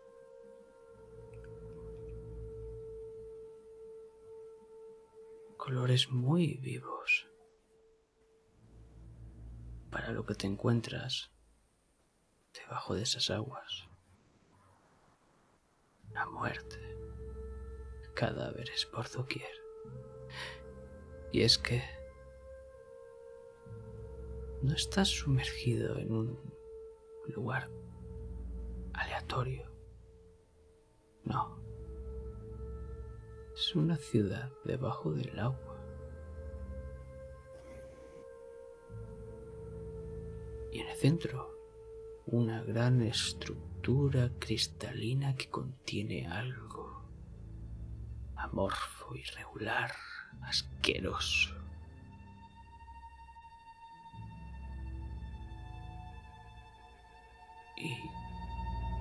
Interior ves tres luces amarillas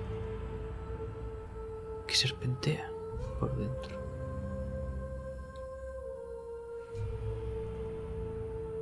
¿Qué haces?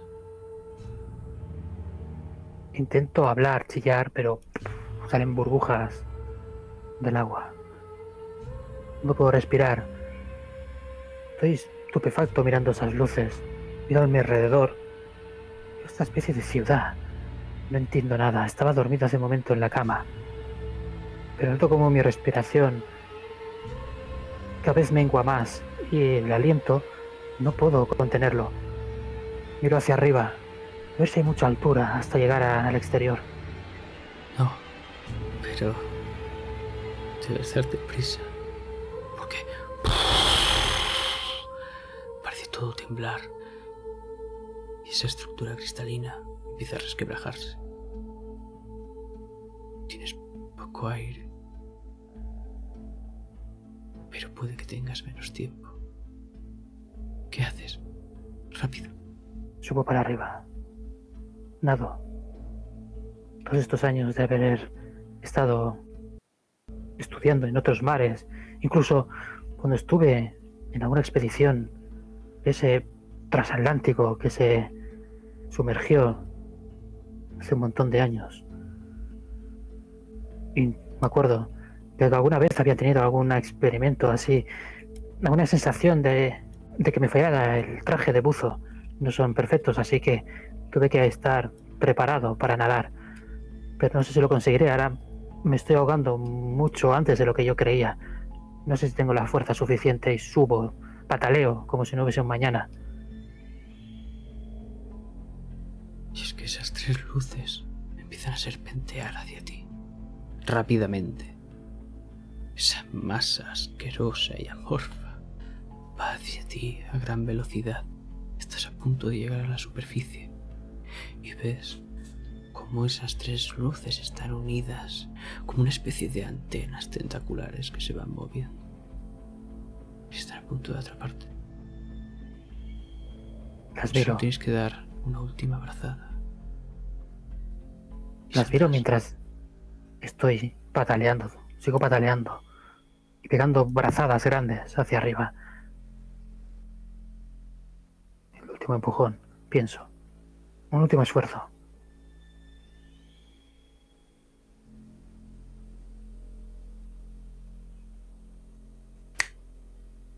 Abres los ojos.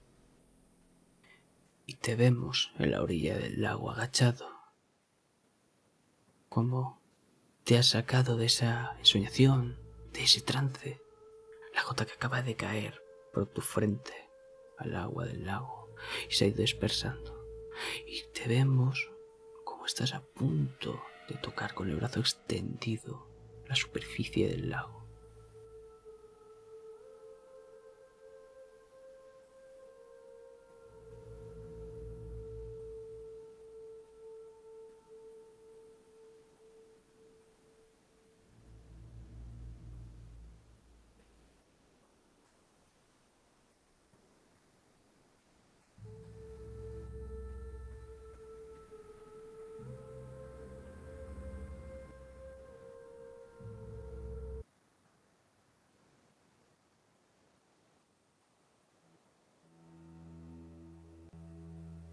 ¿Un paseo nocturno, chaval? ¿Dónde cojones estoy? ¿Y ¿Qué coño eres tú? Escupo agua. Estás en un motel de mierda. El Squatters Lake Motel. ¿Me entiendes? ¿Qué te ha pasado? ¿Has metido la puta cabeza adentro? Estoy mo- Me toco a ver si estoy mojado. No. Pero esa sensación de humedad la tienes.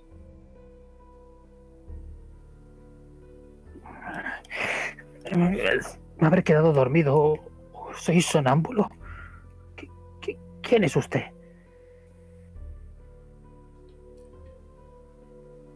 Se recoloca en el hombro una caña de pescar. Soy Bill, Bill Dustin. Un placer.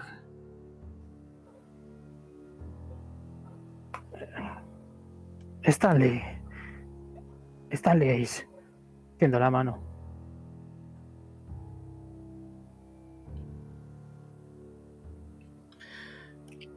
¿Qué piensas de este puto lago? He tenido una pesadilla.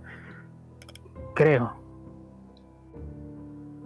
No, no sé qué pensar. Lo acabo de llegar. Hace unas horas. A ti también te llama, ¿verdad? ¿Quién me llama? El lago. Pero es una mierda. No hay ni un puto pez. Yo creo que le han tenido que echar petróleo o alguna mierda de esas. Por más que lo intento, nunca. Nada, nada pica. Viene aquí todos los malditos días a pescar sin, sin llevarse ningún pez. Claro, y soy un profesional, joder. Estoy de vacaciones. Esto es lo que no está muy bien de la puta cabeza. Escúcheme, ¿cómo vuelvo al hotel? Estoy algo desorientado, pienso. ¿Te has golpeado la cabeza o simplemente eres estúpido? Está justo detrás de ti. Miro, como vuelves a llamar estúpido, te reviento la puta cara. Imbécil. ¿Acaso puedes pararte de pie, chaval? ¿Con quién te crees que estás hablando? Stanley Ace. Casi soy un gran campeón. Casi. ¿Ves estos puños? Parecen pequeños. ¿verdad? Parecen manos pequeñas. He tumbado a cabrones más grandes que tú. Sí, manos de mujer parecen. ¿Por qué dices? Intento pegarle. Por favor, tira.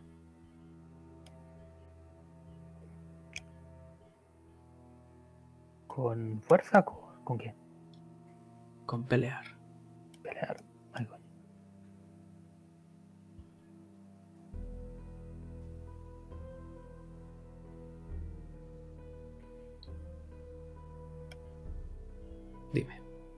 ¿Dónde impactas?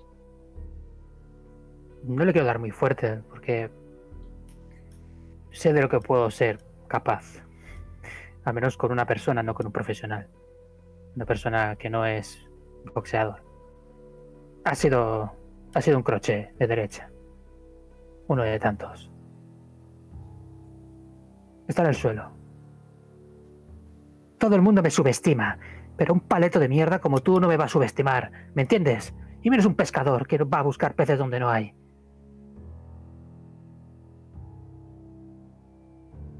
Dime. ¿Qué es lo que más te gusta de este puto lago? Estoy como una puta cabra. Ahí te quedas, que te jodan. Me vuelvo al puto motel. Está cerca. Estoy escuchando. ¿Me entiendes? Me acerco. ¿Quién está cerca? Y dímelo, y sabe Dios que como te vuelvo a dar te dejo tieso. Busca la caña de pescar a ambos lados. Y vemos como esa onda de agua desaparece. Mi caña. Oh, tío. Joder. Se levanta. Y empieza a marcharse. Está cerca.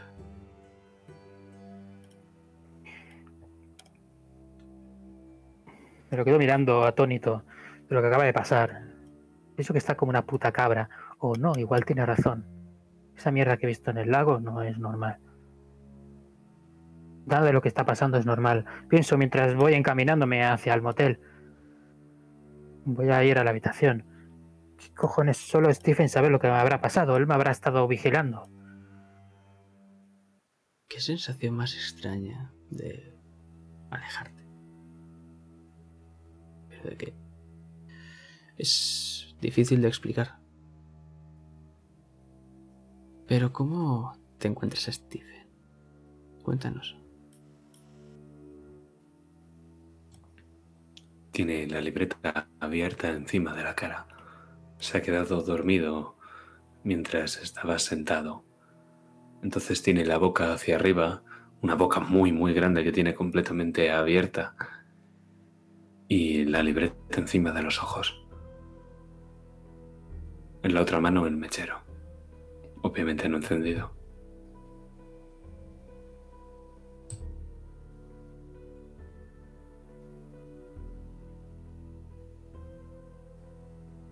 Te sorprende, Stanley. Porque en tu habitación, antes de llegar hasta Stephen, encuentras algo. Si vas a Roll 20, podrás verlo. Es una nota.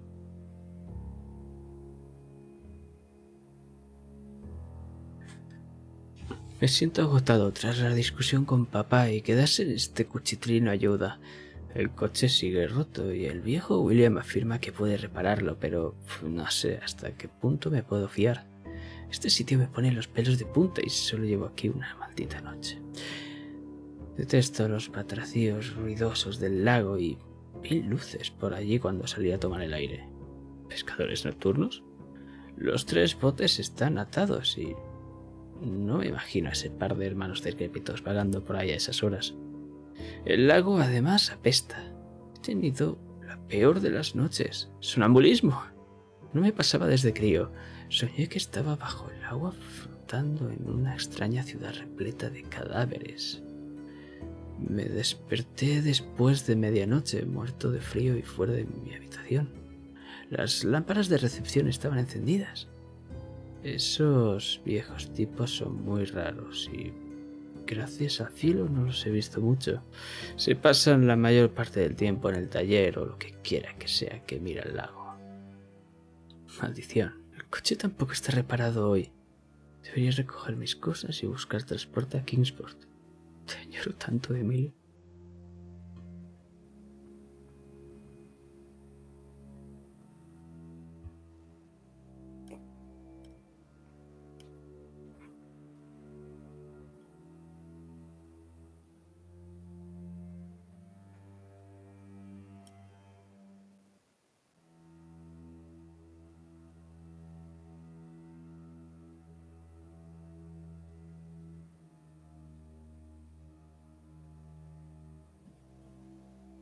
¿Qué es lo que haces, Stanley?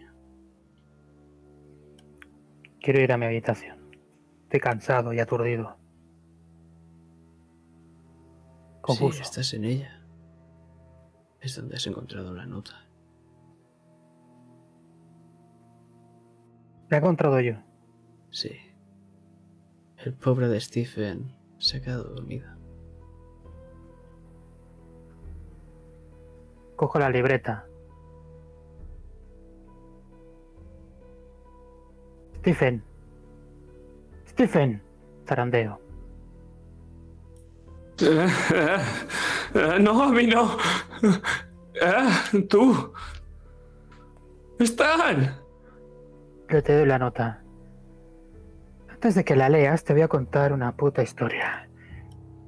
Un poco raro todo, ¿vale? Pero entonces has estado, no estás muerto. Oh, no, es que me toca a mí. Aunque bueno, casi creo que la palmo. Algo, esta nota me la acabo de encontrar, pero no la abras. Primero deja que te cuente lo que me acaba de pasar y luego flipas por un tubo como yo acabo de flipar, ¿vale? Vale, Creo que luego vas a escribir sobre esto.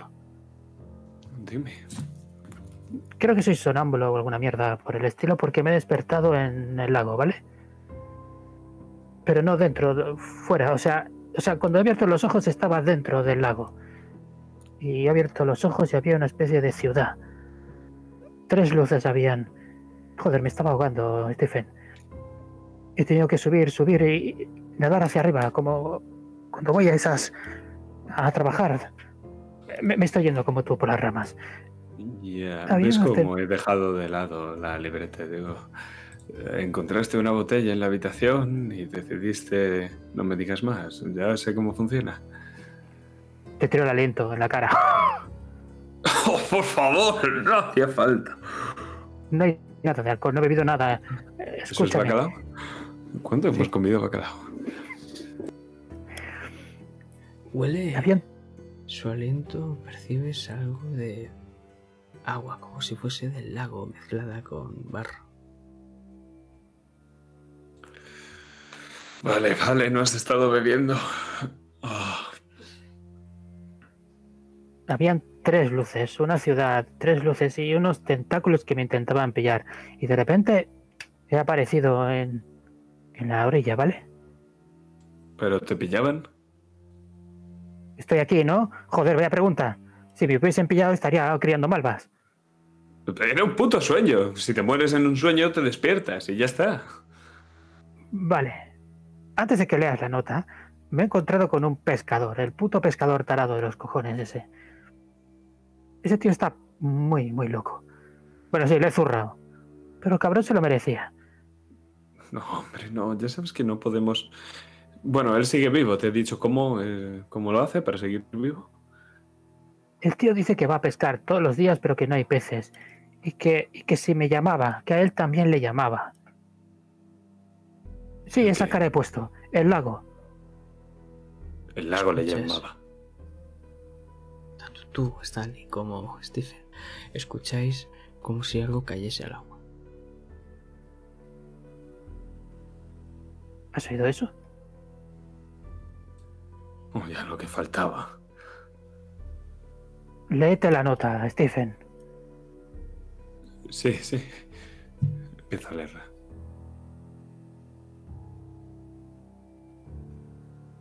¿Tú qué vas a hacer mientras? ¿Qué, qué voy a hacer? Voy a lavarme la cara. Voy a intentar asimilar lo que acaba de pasar.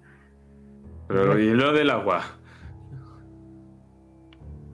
Le- habrá tirado al lago. Vale, déjame que me lave la cara. Por el amor de Dios, necesito centrarme un poco. Vale, vale.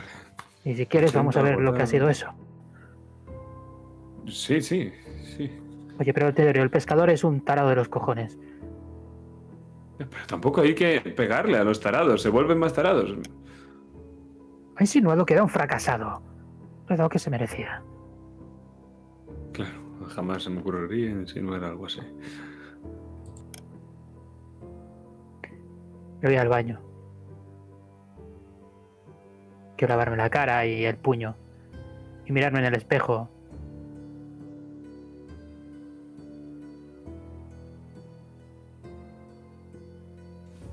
Están. Esta nota es de Jimmy. ¿De quién? De Jimmy, De ¿verdad? Jimmy, claro, coño. ¿No te parece raro que me haya pasado lo mismo que a Jimmy?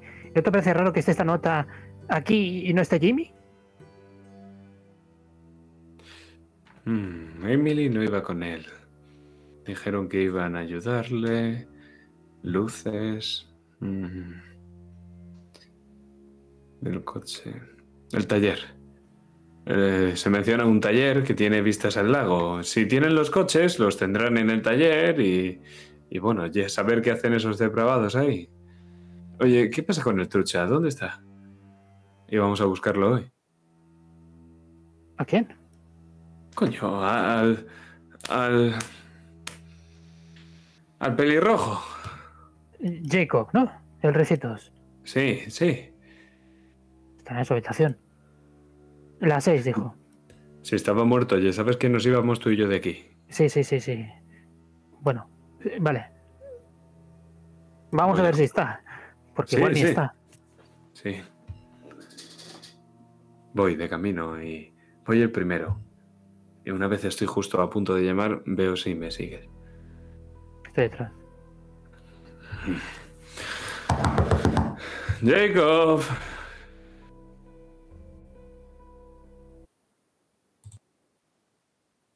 Insiste. Pues está dormido.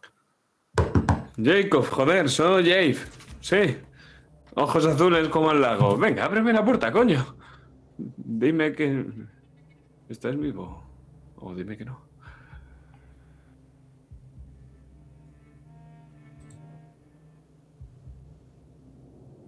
Descubrir. No. Vamos.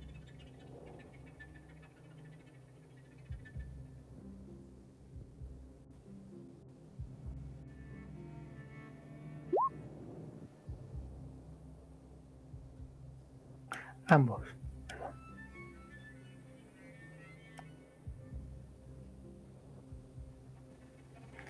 Podéis forzar, podéis gastar suerte. O podéis fallar.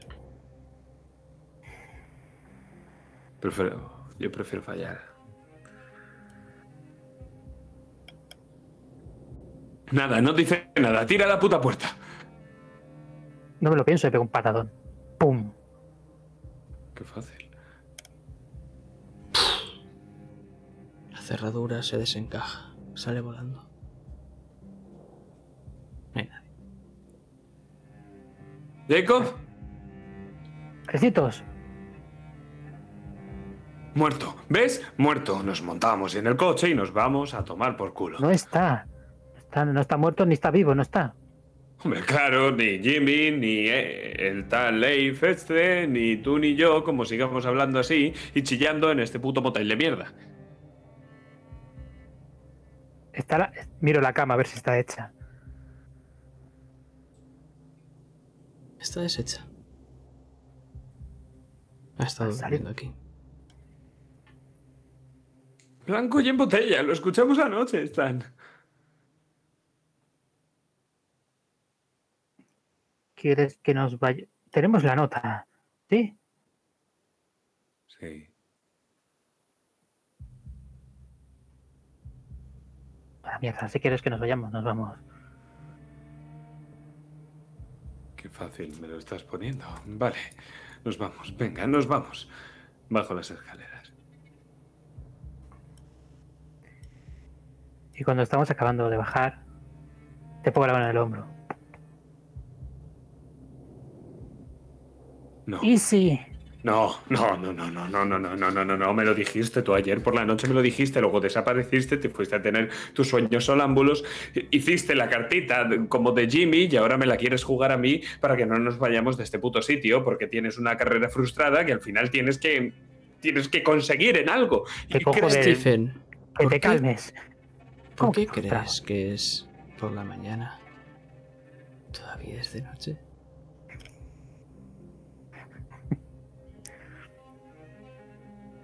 Oh, venga ya. Tal vez sean esos farolillos que se mueven por la noche, por el lago. Esas luces, sí. Cierra los ojos con fuerza mientras me zarandeas.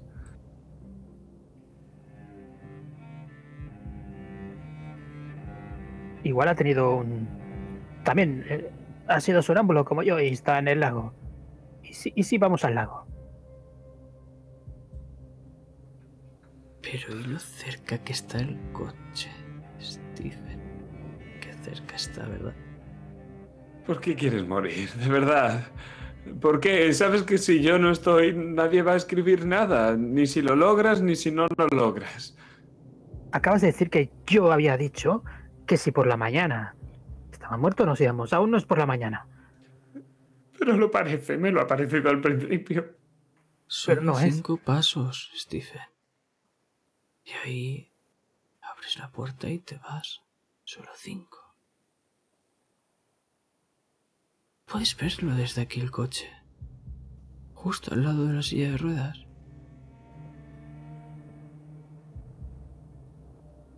Espera, ¿qué hace el viejo con el coche? Al lado de tu coche.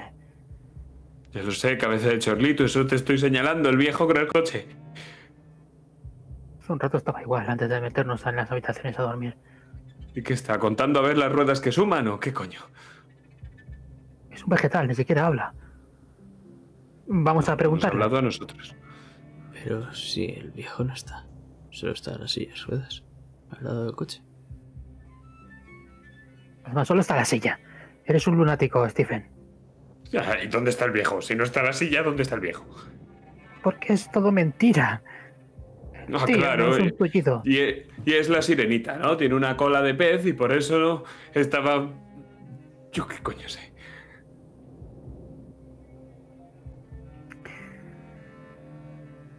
Propongo que vayamos los dos al lago.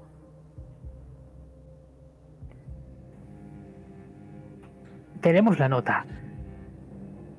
Y, y tú eres más elocuente. Sí, claro, voy a negociar con el lago. Le voy a decir, oye, quiero hacer una historia. Y, y ¿sabes lo que me va a hacer? Me va a mojar la libreta. Eso es lo que me va a hacer. O sea, tu única idea es escapar, irnos. Sí.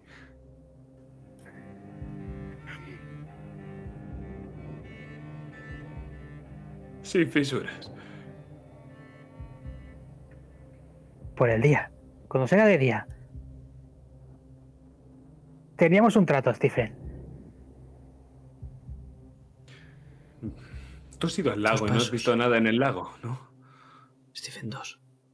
Estás muy Sí, sí. cerca ya. Tú no has visto nada en el lago. He visto una puta ciudad debajo del lago. Quiero que veas a ver si también tú ves una ciudad debajo del lago. Sí, como si que ves voy a meter la cabeza. No, no, no pienso meter la cabeza. Yo ya he visto demasiadas cosas y no pienso ver más cosas. Vamos claro a que vas a meter la cabeza ahí, Stephen. No, no. Sí, sí, sí, sí, sí. Quiero que veas lo que yo he visto. Y así podrás escribir una de tus novelas cojonudas, ¿no? Tú ya me lo cuentas con todo lujo de detalles entre Jimmy y tú. Y en lo que Stanley. falta en los hechos, le pongo imaginación. Te falta el aire.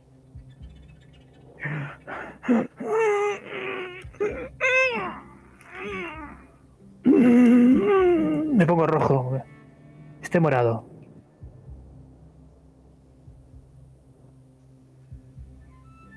¿Están? Pongo una rodilla en el suelo. ¡Eh! ¡Están! ¡Están! ¡Mierda! Con lo bien que te encontrabas antes, hablando con ese medio mierda del pescador. ¿Por qué te, te has tenido que alejar, Stanley? Hay que volver al lago, joder, Stephen. ¿Qué te pasa? ¿Qué te pasa? No puedo respirar, joder.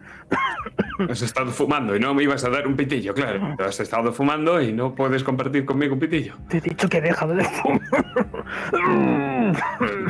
Me has dicho muchas cosas. Venga, vamos al puto lago, vamos al puto lago. Tiro de él hacia el lago. Le ayudo a caminar.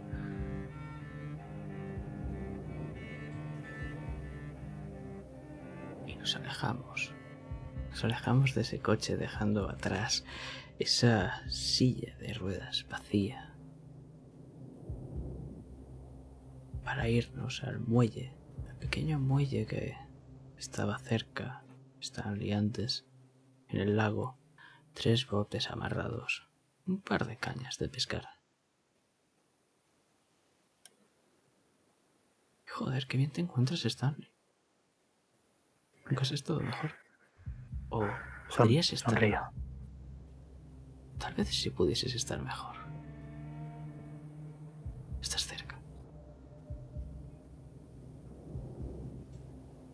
Pues al final siempre te sales con la tuya. Ahora estoy mucho mejor porque estoy donde yo quería que estuviera antes. Mm. Sonrío de oreja a oreja mirando el lago. Están. Vamos, Stephen, acompáñame. Hay algo muy chulo que quiero que veas. Eh, no.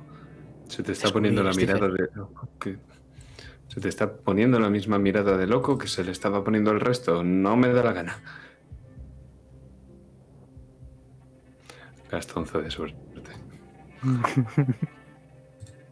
Esas huellas embarradas que van ladeando el lago hasta ir a una zona algo más boscosa, pero al lado del lago.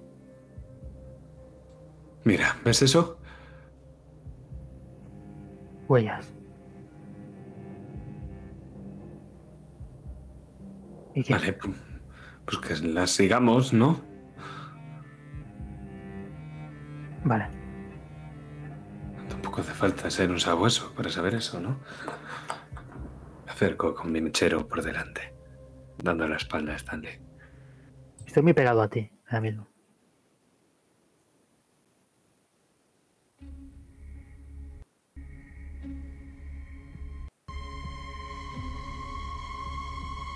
Vemos la llama del mechero. Y a lo lejos, otra pequeña llamita. Y otra. Y otra más. Y otra. ¿Y qué es esa figura humanoide que cojea? Tal vez 50 metros más adelante. Es muy lento. Demasiado.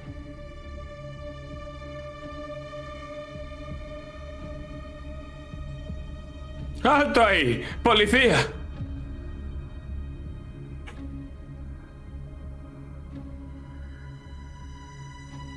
Continúa a paso lento, cojeando.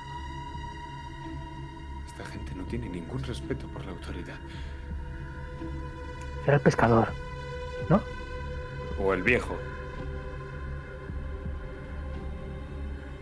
Eh, Paleto.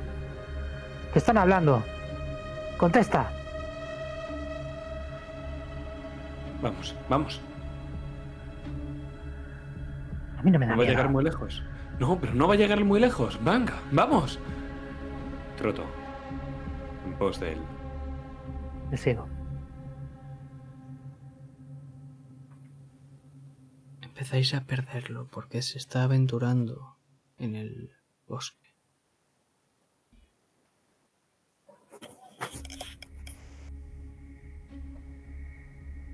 Pero las luces se quedan fijas, ya no se mueven. Y no tardáis en encontrar a ese calvo y barrigón de Robert. De pie. Para estar en estado vegetal se mueve bastante. Tiradme sigilo.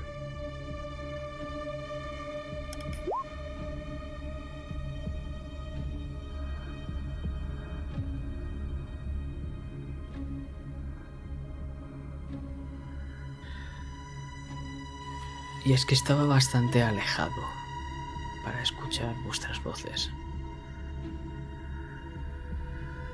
Os podéis escabullir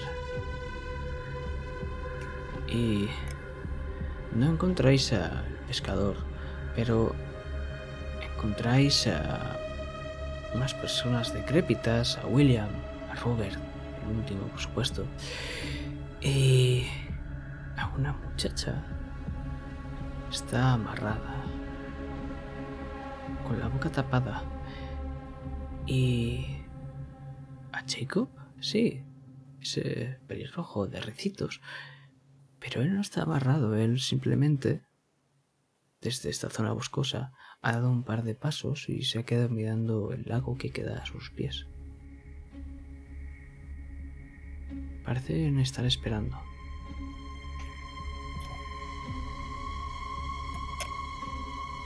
Mierda. Mira, tu muerto. Ahí está, de pie. Ya, pero no parece que sea el mismo. Tiene una chica amarrada. No, pero no él. Escúchame, si tú, sonámbulo, has venido hasta aquí y, y- y has tenido ese sueño con el lago metiendo la cabeza, ¿qué crees que le está pasando a él? Algo tiene ese lago, algunos vapores o algo así. Hay que ayudar a la muchacha. No, no, no, no, hay que esperar, ellos están esperando. Vamos, somos, somos dos. Podemos con ellos. Ellos en plural, sí. Porque no os he hablado de la última persona. Esa que podéis percibir de perfil esa nariz puntiaguda. Stanley. Reconoces a tu amigo. No hace falta ni que se gire para saber quién es.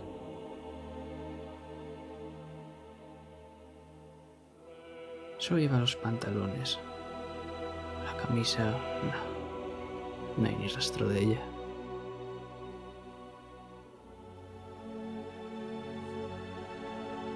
William habla con ellos. Y James Fraser se gira para coger a la chica amarrada y ahí lo ves. ¿Cómo? Justo en su torso tiene una gran púa clavada justo en el tórax.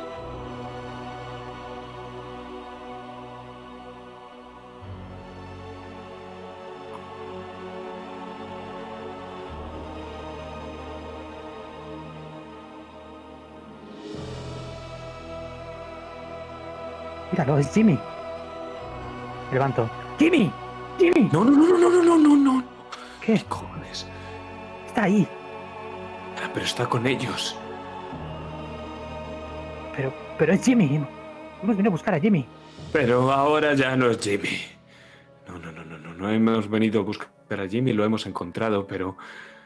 Pero ese Jimmy ya no es Jimmy. ¿Qué, qué- qué quieres decir? ¿Cómo no va a ser Jimmy? Jimmy es Jimmy. Y Jacob, mírale, están ahí. Hay que ayudar a la chica. Mira lo que tiene clavado en el tórax. Lo que Claro. tiene él. Aparecen tres luces amarillentas. Empiezan a moverse a través del agua. Lo estáis viendo, se está acercando a la orilla. Tenéis poco tiempo. Mierda, las putas luces que te dije que había visto. Pego dos pasos atrás.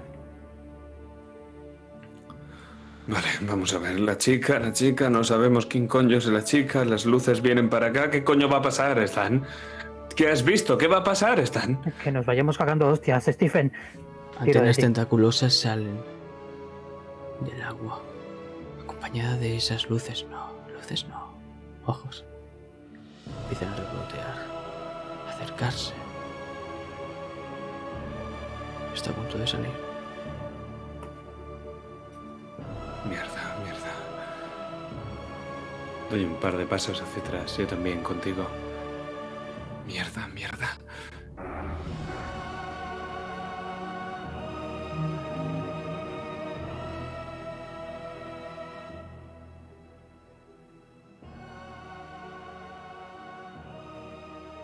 Es amorfo. Cubierto de púas. Grisáceas. Y se arrastra. Se arrastra por la orilla, por el suelo. Debe medir tres metros. Tiene una gran boca en el centro, con dientes irregulares y lo que parece ser un par de brazos y piernas vestigiales que quedan colgando, retorcidos.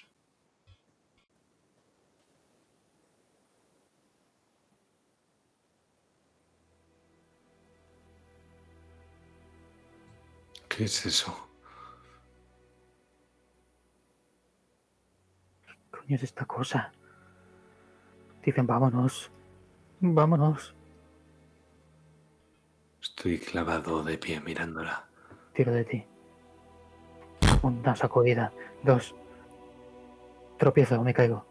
Intento levantar. Te caes me dejo llevar. justo como esa púa del pecho ha salido disparada y atraviesa a la mujer en el tórax.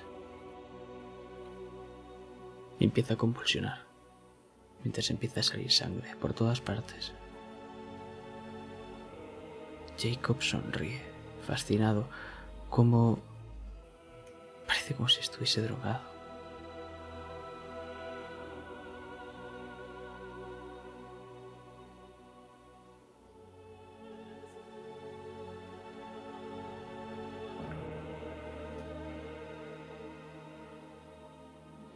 Me levanto. Esta vez soy yo el que está en el suelo. En esa última sacudida que me has dado, me he quedado sentado de culo mirando toda esta escena. Intento coger de ti. Joder, vamos, Stephen. Maldita sea. Intento levantarte. Pero, pero ¿qué le está haciendo? Que no mires y nos vayamos de aquí. Ya tienes suficiente que escribir. ¿Ves por qué me gusta poner con la imaginación el resto? ¿Ves por qué me gusta poner con la imaginación el resto? Y esta vez la segunda púa atraviesa a Jacob. Y esos ojos tentaculares empiezan a mirar en todas direcciones y veis como uno empieza a girarse lentamente hacia vuestra posición hasta que os observa.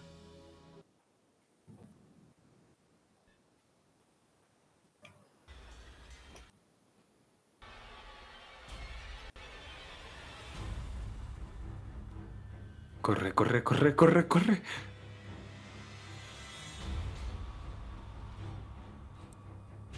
Cuando, cuando te has levantado, pues para correr como un loco. Podrías haber empezado antes.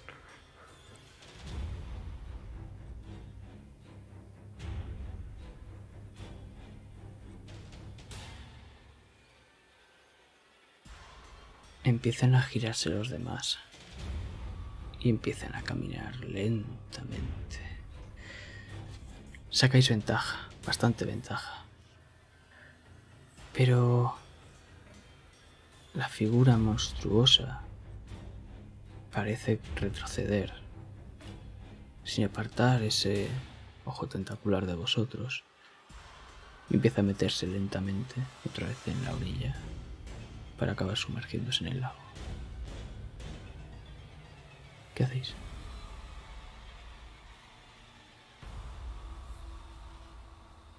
Un socapón, ramas, hojas desperdigadas en todas partes. Me caigo, barro en mis manos, en mis uñas, las miro. Se me ha desprendido la uña. Mierda, ahora lo entiendo. Sigo corriendo. Me levanto, me sangra el dedo. Me duele, no me importa, no me duele. Sigo adelante, adelante. Y es casi como si volviera atrás y llevara un casco. Sintiera a la gente gritando en español y en inglés detrás de mí y yo corro entre el barro, saltando las trincheras.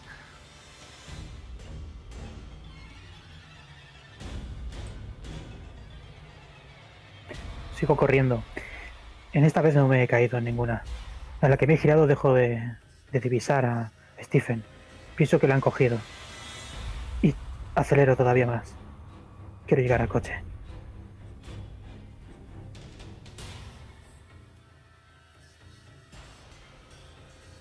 Está ahí mismo. Cinco pasos. Eres ágil.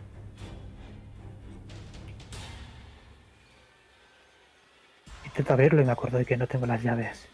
Mierda. Está cerrado. Puto Stephen. Empiezo a mirar.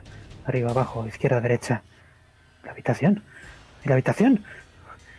¿Dónde está Stephen? ¡Stephen! ¡Stephen! Lo escuchas cerca.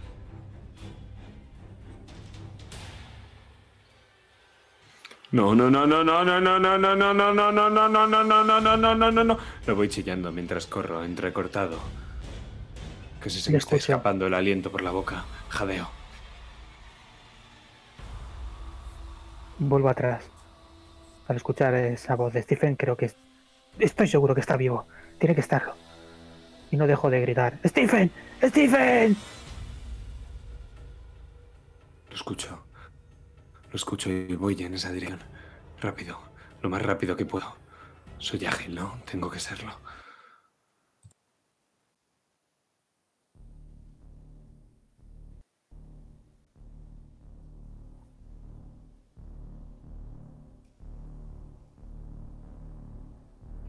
Entonces tírame a esquivar si eres tan ágil.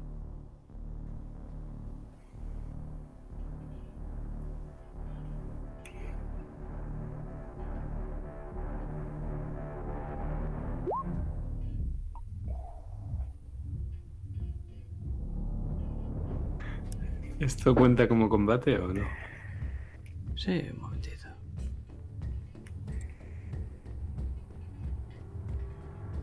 Mm.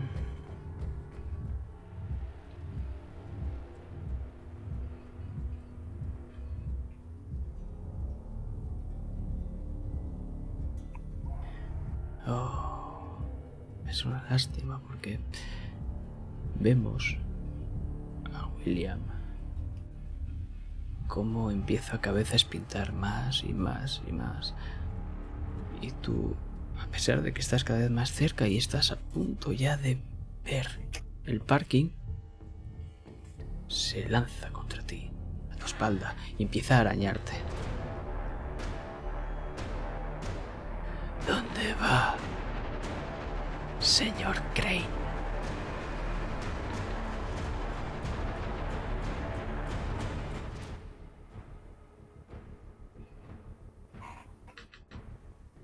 Me retuerzo, me revuelvo, como si fuera un pez fuera del agua. Y voy a intentar seguir corriendo igualmente. La camisa que llevo me la desabrocho, todos los botones y la tiro y voy con el torso desnudo. Intento seguir corriendo si es que es posible. Y llegas. Llegas perfectamente al coche. Ahí está Stanley. Las llaves del coche. Se las tiro de camino. No he llegado, no he llegado y se, le tiro las llaves. Y, y no sé muy bien si tengo mucha puntería o no. Sí, las coge. Porque a pesar de tu nefasta puntería, recordemos que Stanley es ágil. Abre las puertas y se mete en el coche. ¿Arrancas? Sí. Giras la llave, pisas embrague y escu- escuchamos el rugido del motor. Por un par de segundos solo. Algo falla. No, no, no, no, no, no, no, no. Vuelvo a intentarlo. Una, dos, tres. Maldita sea. Pego tres puñetazos en el volante. Justo. Grito como en energúmeno. Justo me acabo de llegar y apoyo las manos en el coche. ¡No! ¡No! ¡Abre el capó! ¡Abre el capó! ¡Qué capón y qué hostias! Que Voy no a- funciona, que no tira. voy no al, se enchega, Stephen. al todoterreno.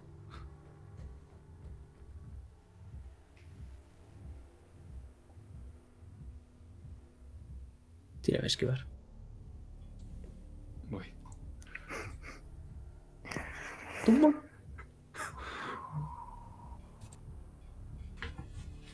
Justo cuando te has agachado para darle al capó del coche, has visto tú desde dentro, Stanley, como un manotazo iba a golpear al bueno de Stephen, pero lo ha esquivado. No tiene ni idea de cómo lo ha hecho. Creo que sí, creo que directamente en lo que me he agachado, el manotazo me ha pasado por encima. Entonces yo miro hacia atrás, pego una patada hacia atrás que apenas hace retroceder un paso o medio paso al que me ha herido primero y entonces casi aprovecho ese impulso para dirigirme hacia el todoterreno, ese todoterreno marrón, algo destartalado que había aparcado. ¿Qué haces? ¿Estás ahí? ¿Está el coche? Rompo la ventanilla y abro por dentro. Tírame destreza. Uf. Vale, me gasto 7 de suerte.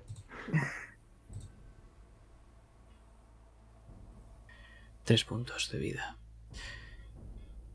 Impactas contra la ventana y ese brazo se raja. Pero no ha sido tan malo como pensabas. La puerta abre.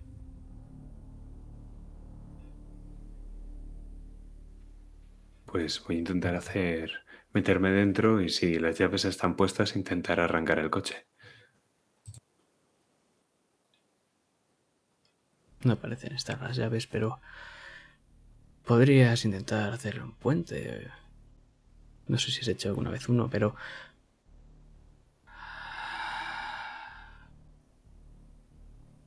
es lo que notas en tu nuca. Stanley, ¿qué haces? He visto lo- el, el que casi le da el manotazo en ese momento. Eh, ¿Era humano o era esa cosa amorfa que hemos visto en el lago? Es William. William. Saco del coche y voy a por él. Quiero montarme también en el coche marrón. Y no voy a dejar que no deje a Stephen y a mí salir de este garito de mierda. De tugurio. De infierno. Pelea entonces.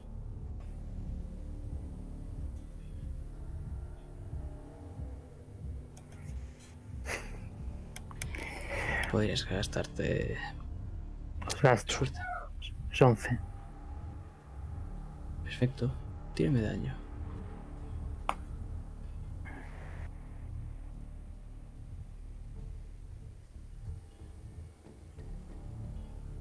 Perdona, eh, pero yo es que en Roll 20 no lo uso nunca ya.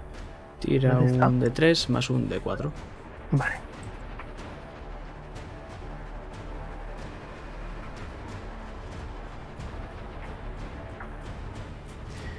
Mientras, hazme una tirada de lo que creas conveniente para hacer un puente o lo que sea que quieras hacer. Oh, seis puntazos. Descríbeme, es un buen golpe. Sí, ese sí que no me lo he pensado. No va a ser un crochet normal, es un gancho. Un gancho de derecha, el mejor golpe que tengo. Le pego. Le pego y me imagino que estoy en el ring. Por un momento me he transportado a esos momentos. ¡Pum! Ha sido un movimiento hacia arriba, hacia abajo y el gancho quedó directo a su mandíbula. He escuchado crujir. Creo que se le ha roto.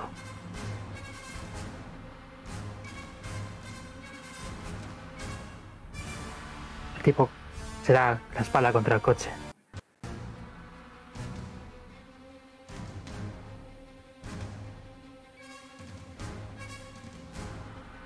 ¿Y qué está haciendo ahora mismo el señor Stephen Crane? Pues eh, he arrancado ese cubridor de todos los cables y entonces han salido unos cuantos, tampoco son demasiados.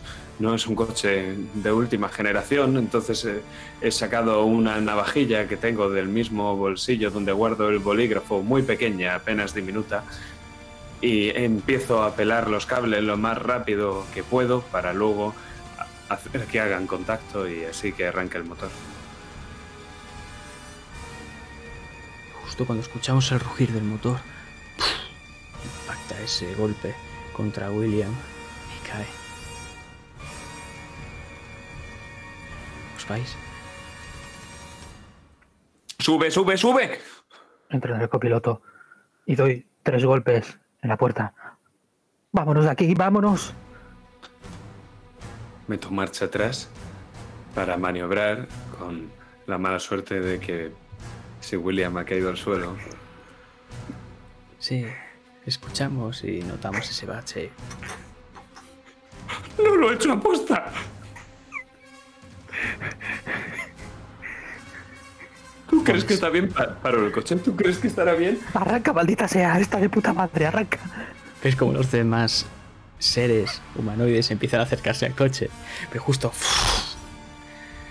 empezáis a dejar atrás el motel y joder. ¿Qué coño hace Robert en mitad de la carretera? No pares, no pares. Me lo voy a cargar. Y le des por el culo, Stephen. Están intentando matarnos. Acelera. ¡Apártate! ¡Eh! ¡Apártate! Saco el brazo por la ventanilla, golpeo en la parte, golpeo en la parte de arriba del coche. Solo lo escuchamos nosotros, pero a mí me parece una buena idea.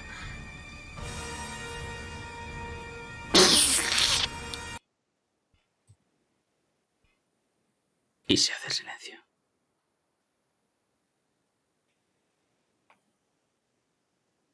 Y dejamos atrás esas huellas de neumático quemado con restos de sangre. Y volamos. Volamos hasta ese gran edificio.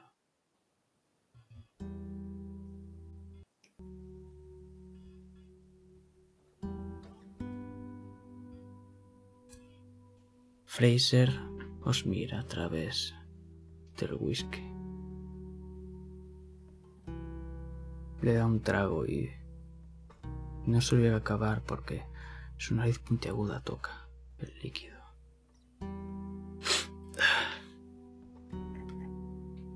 Lo deja encima de la mesa. Muy bien. ¿Dónde está mi hijo?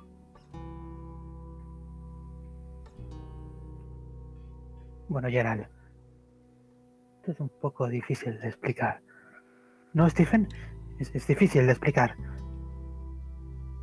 Es difícil de contar, más bien.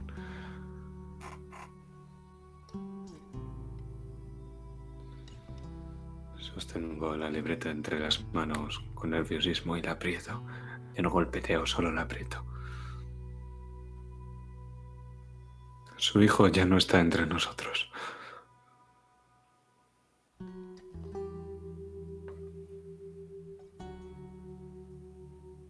¿Qué ha pasado? ¿Tiene pruebas de ello? Imagino que sí.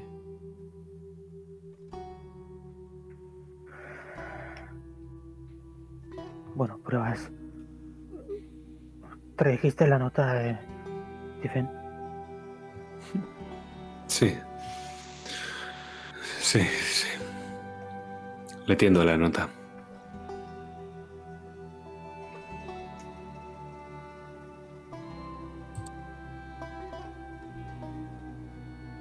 Esto es claramente insuficiente. Esto no me dice nada, señor Crane. Lo vimos, ¿vale? Lo vimos. Y vimos lo que estaba haciendo y tenía una de esas cosas clavadas en... ¿Verdad, Stanley? Eh, Jimmy está en una secta. Eh, Gerald está en una secta eh, en un hotel. Está en un motel. Está ahí con sus nuevos amigos. Es una secta. Stanley, por favor, no me trates de estúpido. Si el trabajo era demasiado para ti, deberías de haberlo dicho. Jimmy está vivo y, y está bien. Está con gente muy rara. Gerald, tiene... Stephen, cuéntaselo tú. No, no está bien. Tenía una cosa clavada.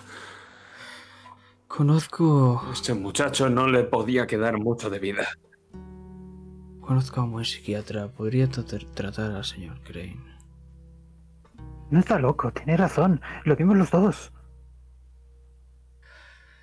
Entonces podría trataros a ambos. Mira, no estoy enfadado. Gerard, No estoy enfadado, Stanley. Estoy decepcionado. Decepcionado con un amigo. No, no, no, no. Saco el sobre. Aquí está todo el dinero, menos la noche que hemos pasado en el hotel. ¿Entiendes, Gerald? No queremos dinero. dos míseros dólares. Nada más. Guárdense ese dinero. Lo necesitarán. Me disculpo por haber hecho perder su tiempo con este caso.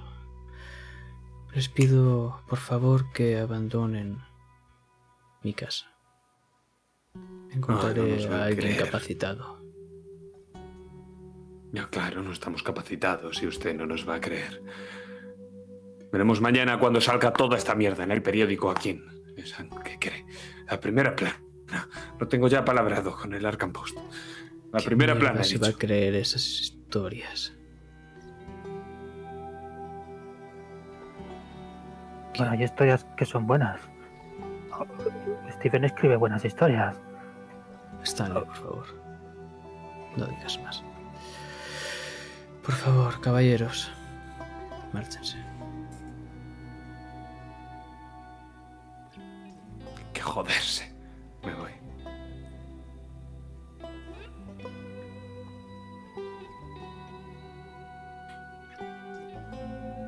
Ahora entiendo por qué tu mujer, perdón, tu exmujer, Stanley, te abandonó.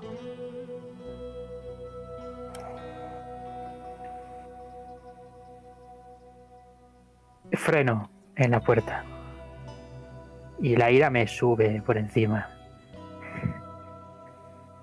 Me giro, mirándole por encima del hombro. Soy mejor de lo que te piensas. Siempre me estáis subestimando. No te mereces ni la hostia que te mereces, en verdad. Tu hijo te ha abandonado por algo. La culpa es tuya. Siempre estará ahí. Piénsalo un poco, Gerald. Pego un buen portazo y me voy. Adiós, vieja gloria. Y Todos cuando- los ricos son iguales. Y escuchando ese portazo y esa última frase, una puerta se abre. La de un coche. Blanco,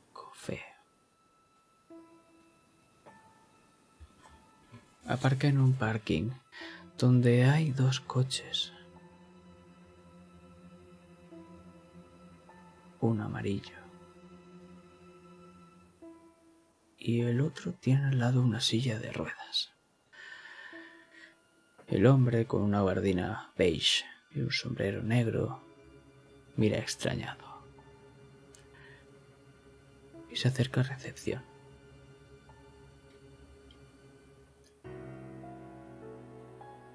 Quita sombrero, hace un gesto con la cabeza y muestra una foto. Y al otro lado, un viejo decrépito, con la mandíbula algo extraño, como si se hubiese partido hace poco. Le mira. La habitación 1, ¿verdad? Tipo asiente y mira cómo en ese registro ahora hay otra página arrancada. Oh, discúlpeme. Soy demasiado torpe y adicto al café. Disfrute su estancia en Squatter Lake Motel.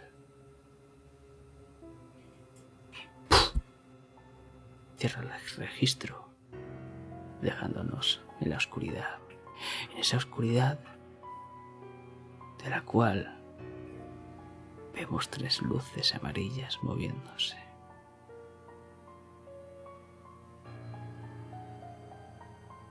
Escuchamos una última cosa.